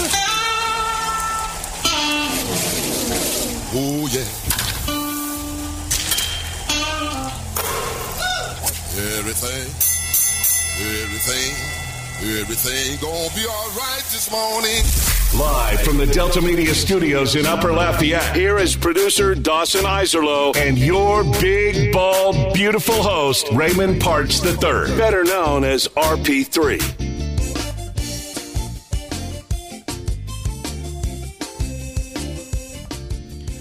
803 has arrived on this Tuesday edition of RP3 and Company. I'm the big, bald, and beautiful one, Raymond Partsch III. Of course, I'm joined inside the EVCO Development Studios here in Upper Lafayette by the producer extraordinaire, Mr. Two Degrees himself, Dawson Iserlo. Don't forget to vote on our poll question of the day. It's about those NBA playoffs. Once again, conference finals have arrived. What are we going to have? Once again, we have the same four teams we did back in the bubble, which is funny to me when everyone said the bubble didn't count and those teams were flukes for being in the bubble championship. Yet, a couple years later, those same teams are here with a chance to win a championship.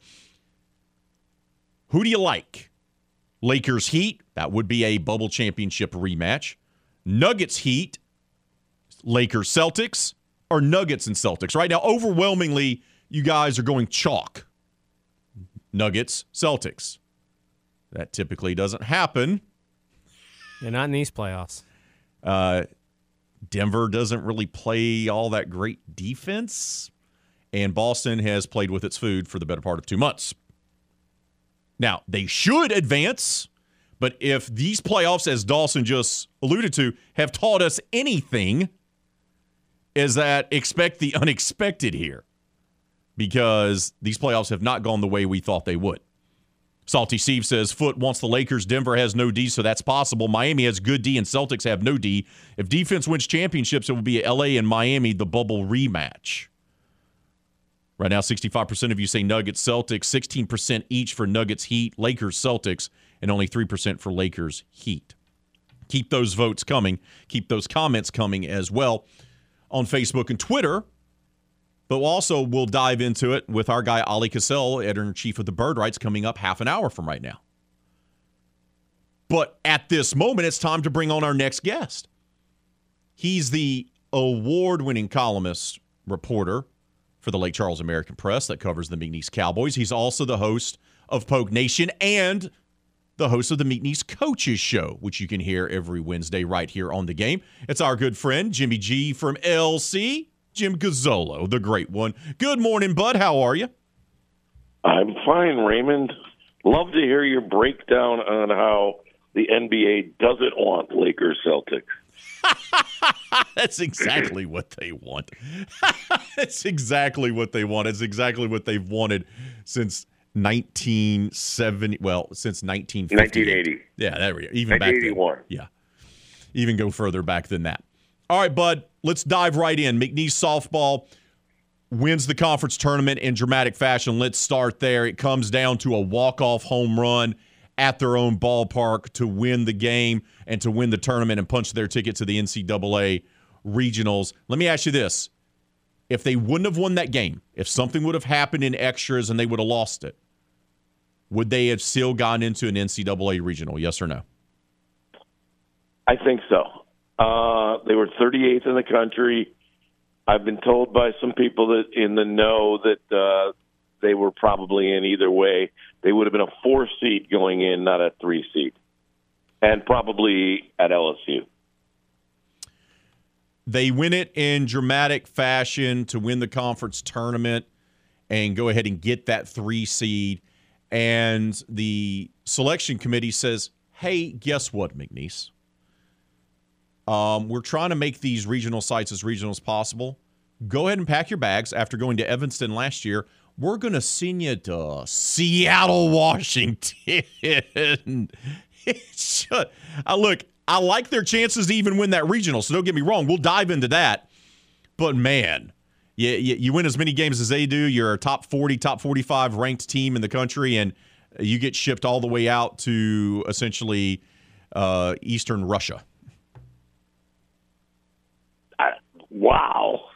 Um, I like it. I, I think it's better than it used to be, where we're just going to throw you against the same teams you played before, uh, even though they have played Washington, ironically. But I, I, I like the fact that it, it, makes it seem better because they've never played there. It's kind of a reward.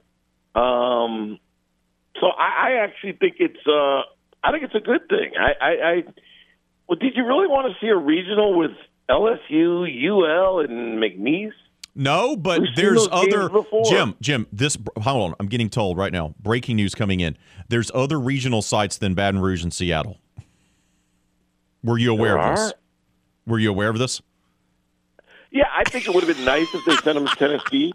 Uh, or I- I Alabama hey, or hey, you know what? Texas? I said it all along. If if the NCAA really had a personality and, and a sense of humor, they'd send them to Oklahoma State in the Jim Poulard Regional. yes. So look, we had Coach Landreneau on yesterday. It didn't bother him at all, right? And after going to Evanston and beating Notre Dame not once but twice last year, I think this team is equipped to be able to handle these long road trips. I just think it's kind of a buzzkill for fans because you're not really able to go and you, you're not going to have anybody in the stands cheering you on, which is a bit of a downer. But this team seems to be built for this. How much is last year's trip to Evanston is, plays a huge advantage for this team this time around as they go out to Seattle? I think it's just a, a big stepping stone for them. I think what they learned last year was that there's other softball around and it's nice to play different and that actually they match up okay against northern teams. They match up okay against other regions of play and styles of play. And I think that's uh, kind of the thing they learned was they can play against teams from other areas. It's not just they have a style for this region. Uh, so I, I think they enjoyed it too. Uh, when you talk to the girls that played in it last year, they much more enjoyed the fact that they were staying in a different city, something new for them, kind of a learning experience. And I told them last year, and they followed my traditions. Giordano's Pizza, that was the key. Best pizza in Chicago. Now I can't help you with the Seattle food. So Well, I took your advice as well when I went to Chicago last year. and it was a winner, was it, it not? it was it was amazing. Maybe they'll have to run on Starbucks coffee out in Seattle. But my next might question, my next question is they they're playing a team or they're in a regional with a team that they've beaten before, the host of the regional. So how much Yeah. does that play in? Does that give a confidence, or you know, you can take the Kevin Foot approach and say it's a bad thing because that means Washington's not going to see him sneaking up on them. I agree with both statements. Uh, I think it gives McNeese confidence. I think it understands that they can win the game. They've done it before. They're not going to be in awe of it. But I also think that Washington look at it and say, "You, we're not." They've got their attention. Uh, I, I think it. I think it works for each team in that way, which makes it kind of interesting. I also think it's interesting they're going to face the Big Ten Pitcher of the Year in the first round, and they played a Big Ten school last year twice and, and went to Big Ten country. So I think they're going to be pretty comfortable in it. Now, will they win? Um, I think it's a tougher regional than people think. I think the pitching is going to dominate in that regional. Um, but I think they're pretty comfortable going out there. Well, speaking of that pitching, how, how do you expect Coach Landreneau to manage the pitching staff in a situation like this with a regional? I guess we saw a little bit of how he would like to do it in tournament play in the Southland tournament. Do you think he'll take the same approach in a regional? Yeah, I think uh, I think he'll probably start Whitney Tate because I, I think she's been the more consistent over the year. Um, but I think he'll have Ashley Vallejo ready to go, uh, just like he did in the tournament. In the championship game, they combined to go eight innings of, of shutout ball. Um, the difference with McNeese, and this is this is the difference with them, and always been the issue when they go to regionals. They don't have a pitcher that's going to go out and strike out 15. They have to make plays behind them, and their defense has been very good this year. Their defense won them uh, as much as anything. Their defense won them the game on Saturday, the one nothing game, because they made outstanding plays in the outfield and second base. They got the lead runner three times uh, on base running mistakes. So, and they kept they made enough defensive plays to keep doubles to singles in the outfield. So that's really what their thing is. They're not going to go out, and, and like I said, they're not going to go out and strike out 15, 16, but they are able to keep the ball in the ballpark, and their defense makes plays. We're talking with Jim Gazzolo of the Lake Charles American Press. He's also the host of the McNeese Coaches Show, which you can listen to Wednesday nights right here on the game. All right, let's shift gears to baseball. Disappointing. Why? Because I want to. Um, okay. All right. Is is so th- there we go because they're still playing and they're trying to gear up for a conference tournament and you know, I, I just you know th- there we go. I got you. Uh, there we go. Uh, make sure to tune into the McNeese Coaches Show where uh, Jim Gazzolo is going to ignore baseball. So, please tune in. So, uh, disappointing result. Uh, they had a chance to win that series. Uh, they didn't. They dropped two of three at Northwestern State. They don't get to play another conference series to wrap up the regular season. Mm-hmm. They're going to be at LSU tonight and then at home for a three game set against Miami of Ohio in non conference action. Uh, where does this team stand heading into the final week of four non conference games? Um, they have to sit back and watch.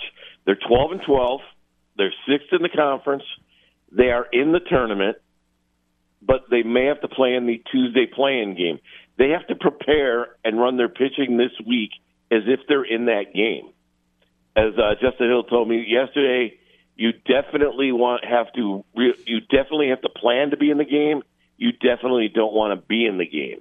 You don't want to throw Grant Rogers in a one and done just to get in. You need Grant Rogers if you're going to make a tournament run. That being said, they don't control what they can do. They have to sit back and watch. In fact, they won't even be playing when this is being decided because they end their, their series with Miami of Ohio on Friday. So what has to happen is simply this: two of the three things have to happen in this scenario. UNO and te- or Texas A&M Corpus Christi have to lose two of three games in their series. They're both playing the one and two teams in the conference. Nicholls for UNO, um, Incarnate Word for Corpus Christi, and or Lamar has to lose, can only win. Lamar has to lose one of three. They can't sweep over Houston Christian.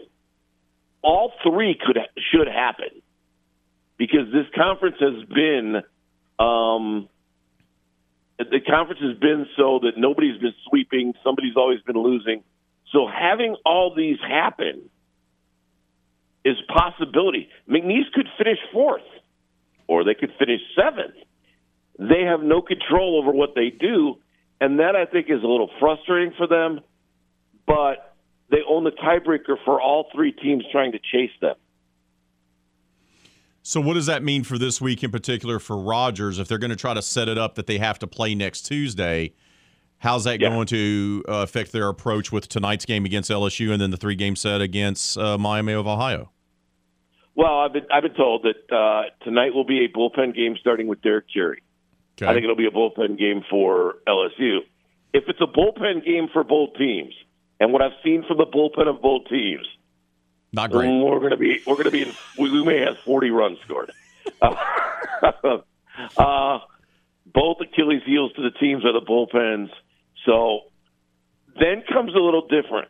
Um, I don't. They're going to do a bullpen game or whoever's available on Wednesday. Their plan is to go three or four innings with Rogers on Wednesday night or on Thursday. What am I? Where am I? Where? No, Wednesday night they're going to go Rogers, and Ty Abraham and piggyback them, and maybe Rogers, Ty Abraham, and uh, I forget who it is. Thursday, um, I believe they're going to throw Burrell Jones one of the days, um, and then Thursday they're likely to throw Bryson Hudgens for five innings, try to stretch him out to five innings, and then Friday night would be everybody gets an inning, so everybody's ready on Tuesday. But it's going to be a hodgepodge of a lot of people. Well, speaking of a hodgepodge of a lot of people, we'll get you out with this one, Jim. Uh, Will Wade is kind of re- redesigning this roster and his image, and he's continuing to add more and more players. What can you tell us about the most recent signings? Um, he's really big on the point guard, Brown, uh, John Brown from uh, Texas. He's a freshman. He loves his defense. Um, he also is huge on the kid from Bakersfield, who's six eight, two thirty an all Big West honorable mention guy who averages 13 points a game. I think he really likes his roster as it is, but he did tell me yesterday, even though he's at 13 scholarships, don't be surprised if we tweak some things over the summer. Um, so he may, if he could get another big in somehow, uh, I think he would do it. But I, I think i it's the best roster I've seen in the Southland Conference since the Stephen F. Austin uh, days. And what he really liked about T. John Brown is it came down to Corpus Christi and McNeese, and he chose McNeese. Brother, we always choose you to come on to talk all things McNeese. hey, I got one other little tidbit for you today, Raymond. I love extra uh, unexpected tidbits. Uh, expect today, McNeese, today or maybe tomorrow, McNeese to announce the signing of a 6'3", 245 pound tight end out of Colorado State transfer portal. Oh, this man gives us everything softball, baseball, basketball, and football. We didn't even ask for the football, he just gave it to us. Brother, thank you for your time. Enjoy the McNeese Coaches Show this week, my friend. I will. This is RP3 and Company on the game. 1037 Lafayette and 1041 Lake Charles, Southwest Louisiana's sports station. Your home for the LSU Tigers and Houston Astros. RP3 is known across Acadiana as a master of the English language. You look at all the guys that they got. Clinton Anukoraru, oof, and I don't know how to pronounce this young man's name. TJ Falola. More like a master of broken English, that is. They also added an inside linebacker, Casey Usawi. These names are killing me, man. I even practiced last night. Me fail English? That's impossible. Now back to that silky smooth delivery of RP3 and Company on the game. 1037 Lafayette and 1041 Lake Charles, Southwest Louisiana's sports station.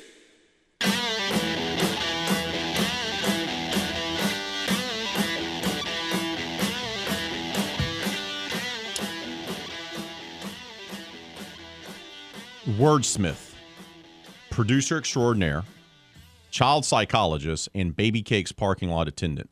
Is there anything the man can't do? That's from our guy Ralph concerning you, Mr. D'Lo. Um, I would I would certainly subtract this, the uh, child psychologist and go with advice giver. Um, and as I was once taught, you have to end your advice with, "But I really don't know." So that in case if it goes wrong, they can't blame you. So uh, like that's that. what I would say. Protect yourself. Hey, I, I, but I don't know if it'll work for you. but is there anything you can't do? Is, is there something that There's we plenty. don't know? Look, you're healthy. You are great on the mic. Uh, you're an that. extraordinary Thanks. producer. Um, you have two degrees. Uh, you have immense knowledge. You were a Baby Cakes parking attendant. Uh, you are a walking thesaurus. Yeah, that one's that uh, that parking attendant. That's going to go at the top. The I mean, that's that that. I mean, for me, that that's that's probably top five, bordering. You know, actually, I actually filled in a couple of times too, uh, and worked the uh, the inflatable uh, with the radar machine, where you threw the ball and, and you got your yeah. speed, your pitch speed. That was fun. I actually no, and it's actually funny. And friend of mine, we both we both had the same summer job at that point. Uh, we would throw like when we were in charge of working it. Look, I'll be honest with you, nobody went to those games. That's part of the reason they're not there anymore.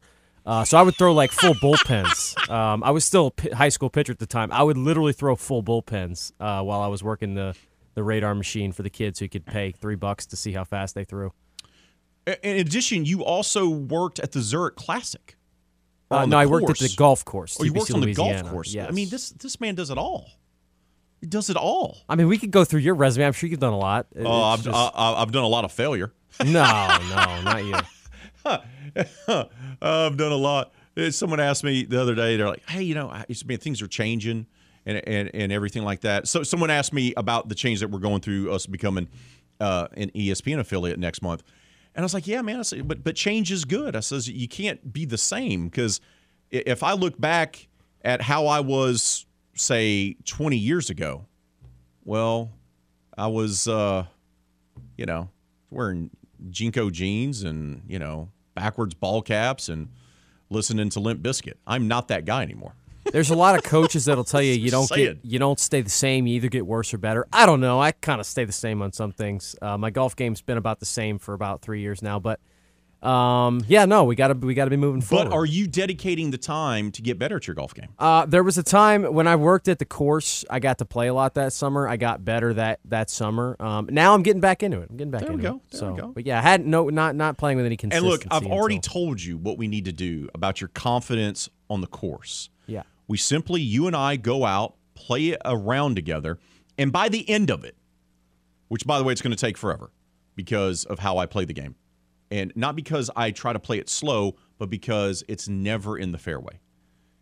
At the end of that round, you're going to be like, "Damn, I'm actually pretty good at this," because Raymond is awful. boost. No, Awful. yeah. Um, it's always funny too when you get out on the tee box and you're playing with a couple of guys and you go, "Can everybody keep an eye on this one?" Um, so that we can maybe have a better chance of finding it when I'm trying to dig it out of the rough. I lose at least half a dozen balls every time, every round of golf. And speaking of which, PGA Championship is this week, and the rough looks thick. Ooh, I know. it? Oh, And, uh, and look, I'm here for the PGA Championship deciding to try to make things a little bit more difficult. They're trying to go with the U.S. Open approach. yeah, I like it. Well, I, I like it as well because look, the PGA Championship doesn't get the love that the other majors do. I would argue that the Players Championship is held in higher regard than the PGA is. It's, you could make yeah, that argument because yeah. the problem is the Masters has its own course. The U.S. Open is known for being the most difficult tournament on the history uh, on the face of the planet in the history of mankind. The British Open, or I call the Open Championship, is the birthplace of golf, and you have the historic venues. The PGA Championship doesn't have any of those things, and the Players Championship is known because of the golf course it's on. So it, it- it's it's the unofficial fifth major, if you Right, will. yeah. So I like the fact that the PGA Championship is trying to do some things. I like the fact that it's now number two. First of all, I think that's great. When they made the switch a few years ago, instead of it being the fourth one, it switches to number two. I love Yeah. that. No, and And I love the fact that they're trying to make it more difficult. Well, and, and one of the aspects of the PGA Championship, which it's not even something I really knew before I was, you know, deeper into following golf as as a professional sport, is that uh, PGA professionals from around the world. Which, quick clarification, I know it confused me for a long time. Uh, a PGA professional is somebody who's certified to teach golf and usually head pros at courses and things like that, as opposed to a uh, PGA Tour professional who's obviously a professional golfer. So just a little distinction there. But uh, the the PGA um, professional championship was held a few weeks ago, which is uh, where all the PGA head pros and stuff, PGA guys from around the le- uh, the world, um, compete in a tournament, and the top twenty earn a spot in the PGA championship. So you're going to have a lot of guys that their regular day jobs are keeping up the golf courses, like the one that I worked at, or being the head pro at golf courses, teaching lessons, things like that. And they're all going to tee it up in a major championship. So that's very cool. And there's always, you'll see uh, throughout the broadcast some separate leaderboards that are kind of showing how those guys are doing. And uh, I mean, some of them can really, really play, obviously. Like some of them are very talented golfers. Um, and I think that's cool to follow. It's kind of like you follow the amateurs at some of the other majors. And um, so that'll be something to keep an eye on, see if any of them can make the cut or make some noise. There you go. We got to take a timeout. When we return, though, here on RP3 and Company, we'll do a deeper dive into the NBA playoffs. The conference finals are now set. They'll tip off tonight with Oleh Kosel of the Bird Writes. He joins us live next, right here on the game. This is RP3 and Company on the game. 1037 Lafayette and 1041 Lake Charles, Southwest Louisiana's sports station. Your home for the LSU Tigers and Houston Astros. This is RP3 and Company, live from the Evco Development Studios in Upper Lafayette on the game. 1037 Lafayette, 1041 Lake Charles, Southwest Louisiana's sports station.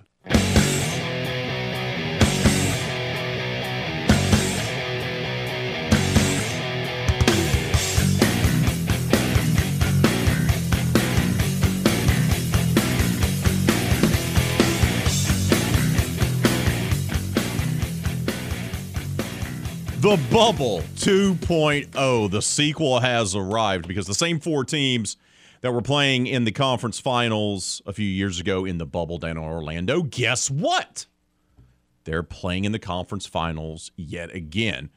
And to break it down for us, to give us his insight into all things conference finals, and we'll get his thoughts on the Ja Morant situation, is our friend, the editor in chief of the Bird Writes, Oleh Kosel, joins us now. Oleh, good morning to you, bud. How are you, my friend? Good morning. And it sounds like Bubble 2.0. Are you saying the Lakers are going to win? I, you know what? I kind of like their chances. I'm just, I'm not. I, I. Th- this is a weird team, and it's a weird year, and there should be no reason why this team is where it's at. Yet, even though they haven't played their best basketball, here they are in the conference finals. Let's start with the Lakers. How have they done it, Oleh?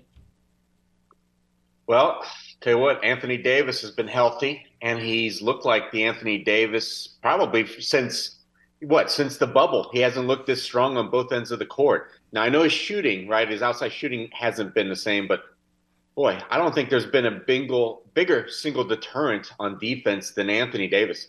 You know, he can stay with the Steph Currys of the world, or he can bang with the bigs.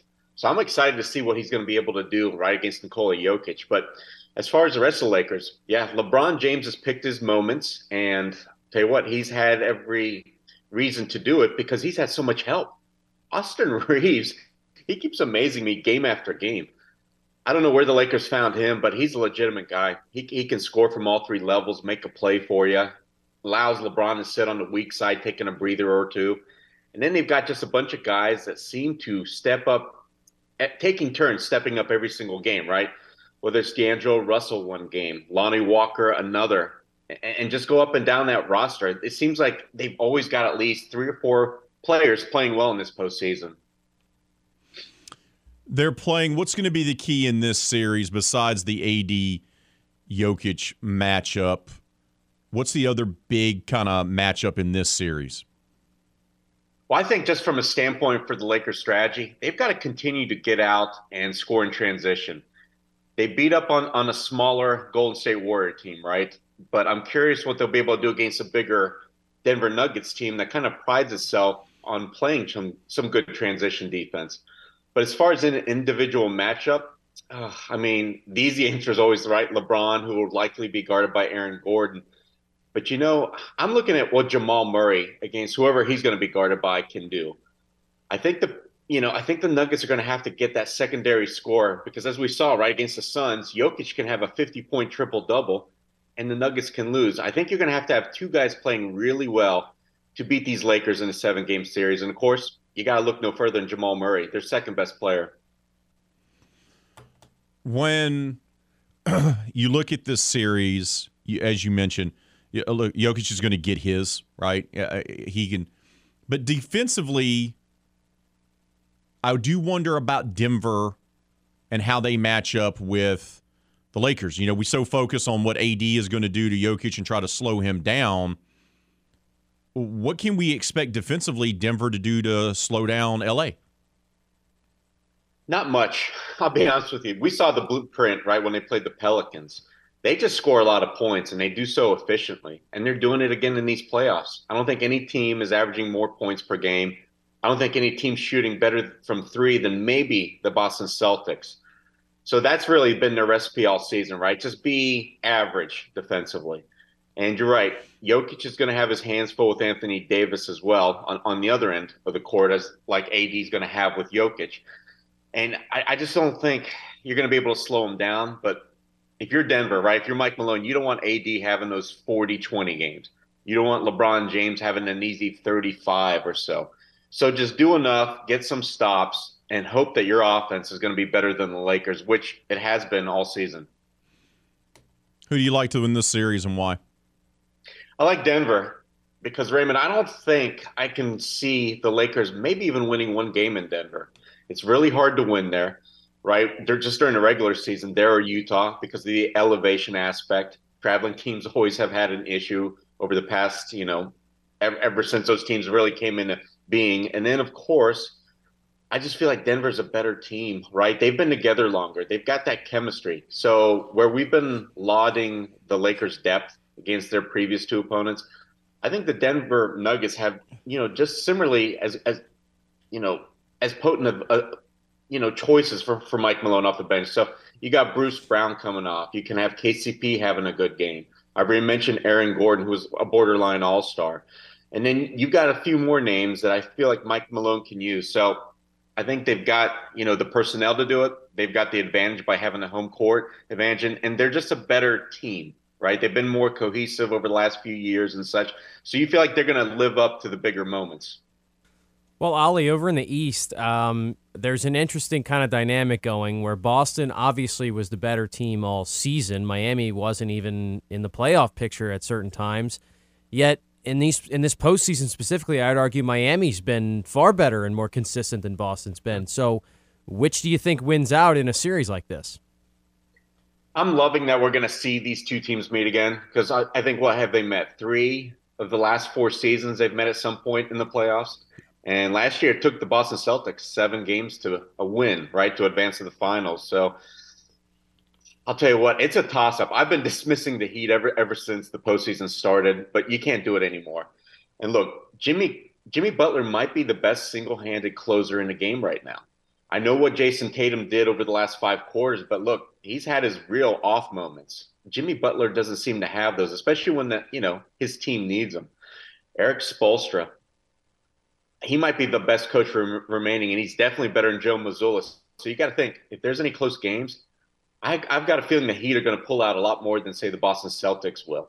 And then of course the defense. Miami's Heat, you know, they can stop anybody because they've got Bam Adebayo he can guard centers to basically being able to guard anybody in the perimeter one through five. And when you think about teams that have had success against the Heat during the regular season, they used to do it with size, right? To beat them up inside. Boston doesn't play that way. They play largely on the perimeter. So I feel like the way Boston plays plays into the Heat's hand. It just depends on how well Boston shoots the three. So I'm with you. Boston's got the better team, you know, one through 15 but talent doesn't always win, as we've seen, right? Just in these playoffs. So I think that series is going to go at least seven. And I, you know, it's a 50 50 toss up for me. I can easily see the Heat advance if Jayson Tatum has too many off games, if, you know, Jaylen Brown, Marcus Smart don't have, don't, don't play up to their potential, basically. Well, and you say 1 to 15, and Miami has had to use the guys that were maybe 12, 13, and 14 on that roster with some of the injuries they've had. That's what, to me, makes it even more impressive is the peripheral guys around Jimmy Butler stepping up. I mean, we're getting performances from guys like Kevin Love and Kyle Lowry. I mean, where did all that come from? yeah, I mean, look, Erik Spoelstra's got. You just mentioned the two veterans that a lot of teams have already dismissed. To was it seven undrafted players? Yeah, any given night, maybe Duncan Robinson will hit you, give you five three pointers. Max Strus get you seven, and then of course you got that veteran uh, presence from Kyle Lowry, who I feel like these playoffs have kind of you know, awoken him. I thought he was terrible the whole regular season, and you saw it. eric Spoelstra didn't play him much, removed him from the starting lineup. Now suddenly he's proven to, you know, give you a positive impact out there. He's such a smart, savvy player where he's going to get you, it feels like, a few charges, hit some big key shots. Kevin Love, same thing, get you some good rebounds, some outlet passes. Um, and then, of course, hit a couple of threes as well. And that's that's really been the recipe for the Heat. They were a terrible three point shooting team in the regular season, one of the worst. They've been a lot better here in the postseason. So if that they can keep that up and keep getting these contributions, which you know Spoelstra always does, he gets everything out of his players. They play all to you know their roles so perfectly, right? And with Boston, the issue has been the focus and stuff. So Yeah, I- am with you guys. The Heat get every ounce of everything they've got on their roster. It's pretty impressive to see. We're talking with Oleh Kosel, editor in chief of the Bird Writes. He joins us here on RP3 and Company. I want to switch gears a little bit and talk about Golden State. It feels like that things are coming to an end with this particular group, Oleh. I, I don't want to say the dynasty has come to an end, but it definitely feels like it's going to be an offseason of hard decisions for the Golden State Warriors. What to do with Draymond, what to do with Klay, who's on the last year of his deal, how they reconstruct this roster, because obviously it was flawed this year and they gave a ton of money to Jordan Poole. Uh, what do you make of what's going to be, a, I believe, a tough offseason for the Warriors? The first thing I'm looking for is to see is Bob Myers going to resign. That's going to signal to me if he does, I have a feeling they're going to keep their core three, right? Steph, Klay, and Draymond. But if he doesn't, yeah, I'm with you. Maybe they start going in different, you know, down a different path you know they're not going to do anything with Steph Curry. Still one of the best players. He's everything to that franchise, and you know they want him to retire a Warrior. Klay, yeah, he disappointed in these playoffs, right? How many off games did he have? He didn't look like the regular season Klay we saw over what the last three or four months, and so that's an issue. At, at the, especially at the money that he's going to be commanding on his next contract, likely. If you're Golden State, I don't think you can pay him the max. Same thing with Draymond. I feel like he's worth more something closer to 20 million a year than whatever his max deal can possibly be. But like I said, I feel like Golden State may keep those three and go for another run because they just won it several years ago. They've got to get better talent around them. That was a difference a couple years ago, right? They had Otto Porter, they had other vets they could rely on. This year, they tried to rely on the young guys and Jordan Poole, and and he really fell flat on his face. So honestly, I, if I had to guess, I could maybe foresee the Warriors actually moving off of Jordan Poole, maybe Kuminga, and trying to bring in more vets and go and you know let's throw it all in at one more chance to win it all. I'll get you out of here with this. Uh, Monty Williams gets fired uh, inexplicably, and I just I, the NBA feels like it's in a weird space right now with head coaches because We've had three of the last four coaches that have won the NBA title get axed. And now we have another guy who is a highly well respected coach who took his team to the finals a couple years ago getting axed as well.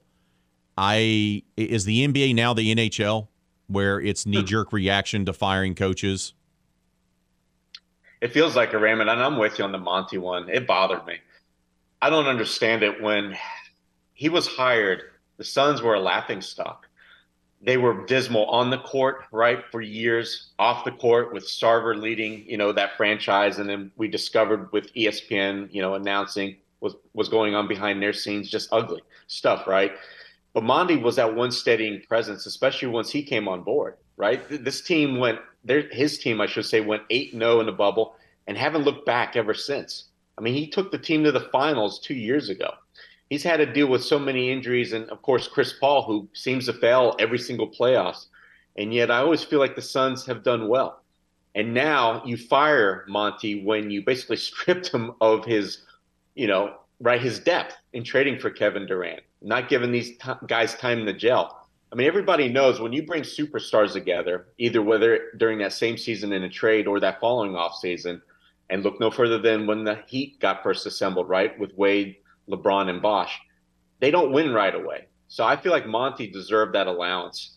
And I don't think your words could be any more wrong in, in looking at this. This does feel like such a rotating, you know, wheel with coaches. It's almost inexplicable to me. If they have just one trip up, their previous resumes don't matter at all, seemingly anymore. And I, I just think that's wrong. Yeah. One more quickly. Doc Rivers I got about 35 seconds. Is he going to stay the Philadelphia 76ers head coach? I'm shocked he hasn't been fired yet. So that bodes well for his chances on staying on board. And I've got to think, yeah, in the past, he's been terrible in game sevens, winning the big series. But I don't feel like it was his fault this year. James Harden was terrible in the minutes where he played poorly, right? He had a couple good games. That seemingly was it. Joel Embiid came into these playoffs hurt. So Doc didn't have his full weapons. I think he deserves, honestly, another chance. Once you've got a better candidate in the wing, wings, that really makes sense. Oleh, appreciate your time, brother. Enjoy your week, my friend. We'll talk to you next Tuesday. You do the same, Raymond.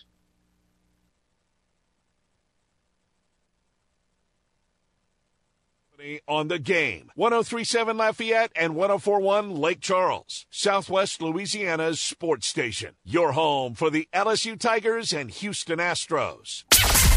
RP3 doesn't play around when it comes to his personal life. I got one NFL team, I got one college team, I got one Major League Baseball team. And the big fella's also monogamous when it comes to his sports fandom. That's what I got my merch for. That's who I support, period. Call me old fashioned. The end. Call me old fashioned. That's fine. I'll be old fashioned. RP3 is just committed to providing you with great sports talk here on the game. 1037 Lafayette and 1041 Lake Charles, Southwest Louisiana. Louisiana's sports station.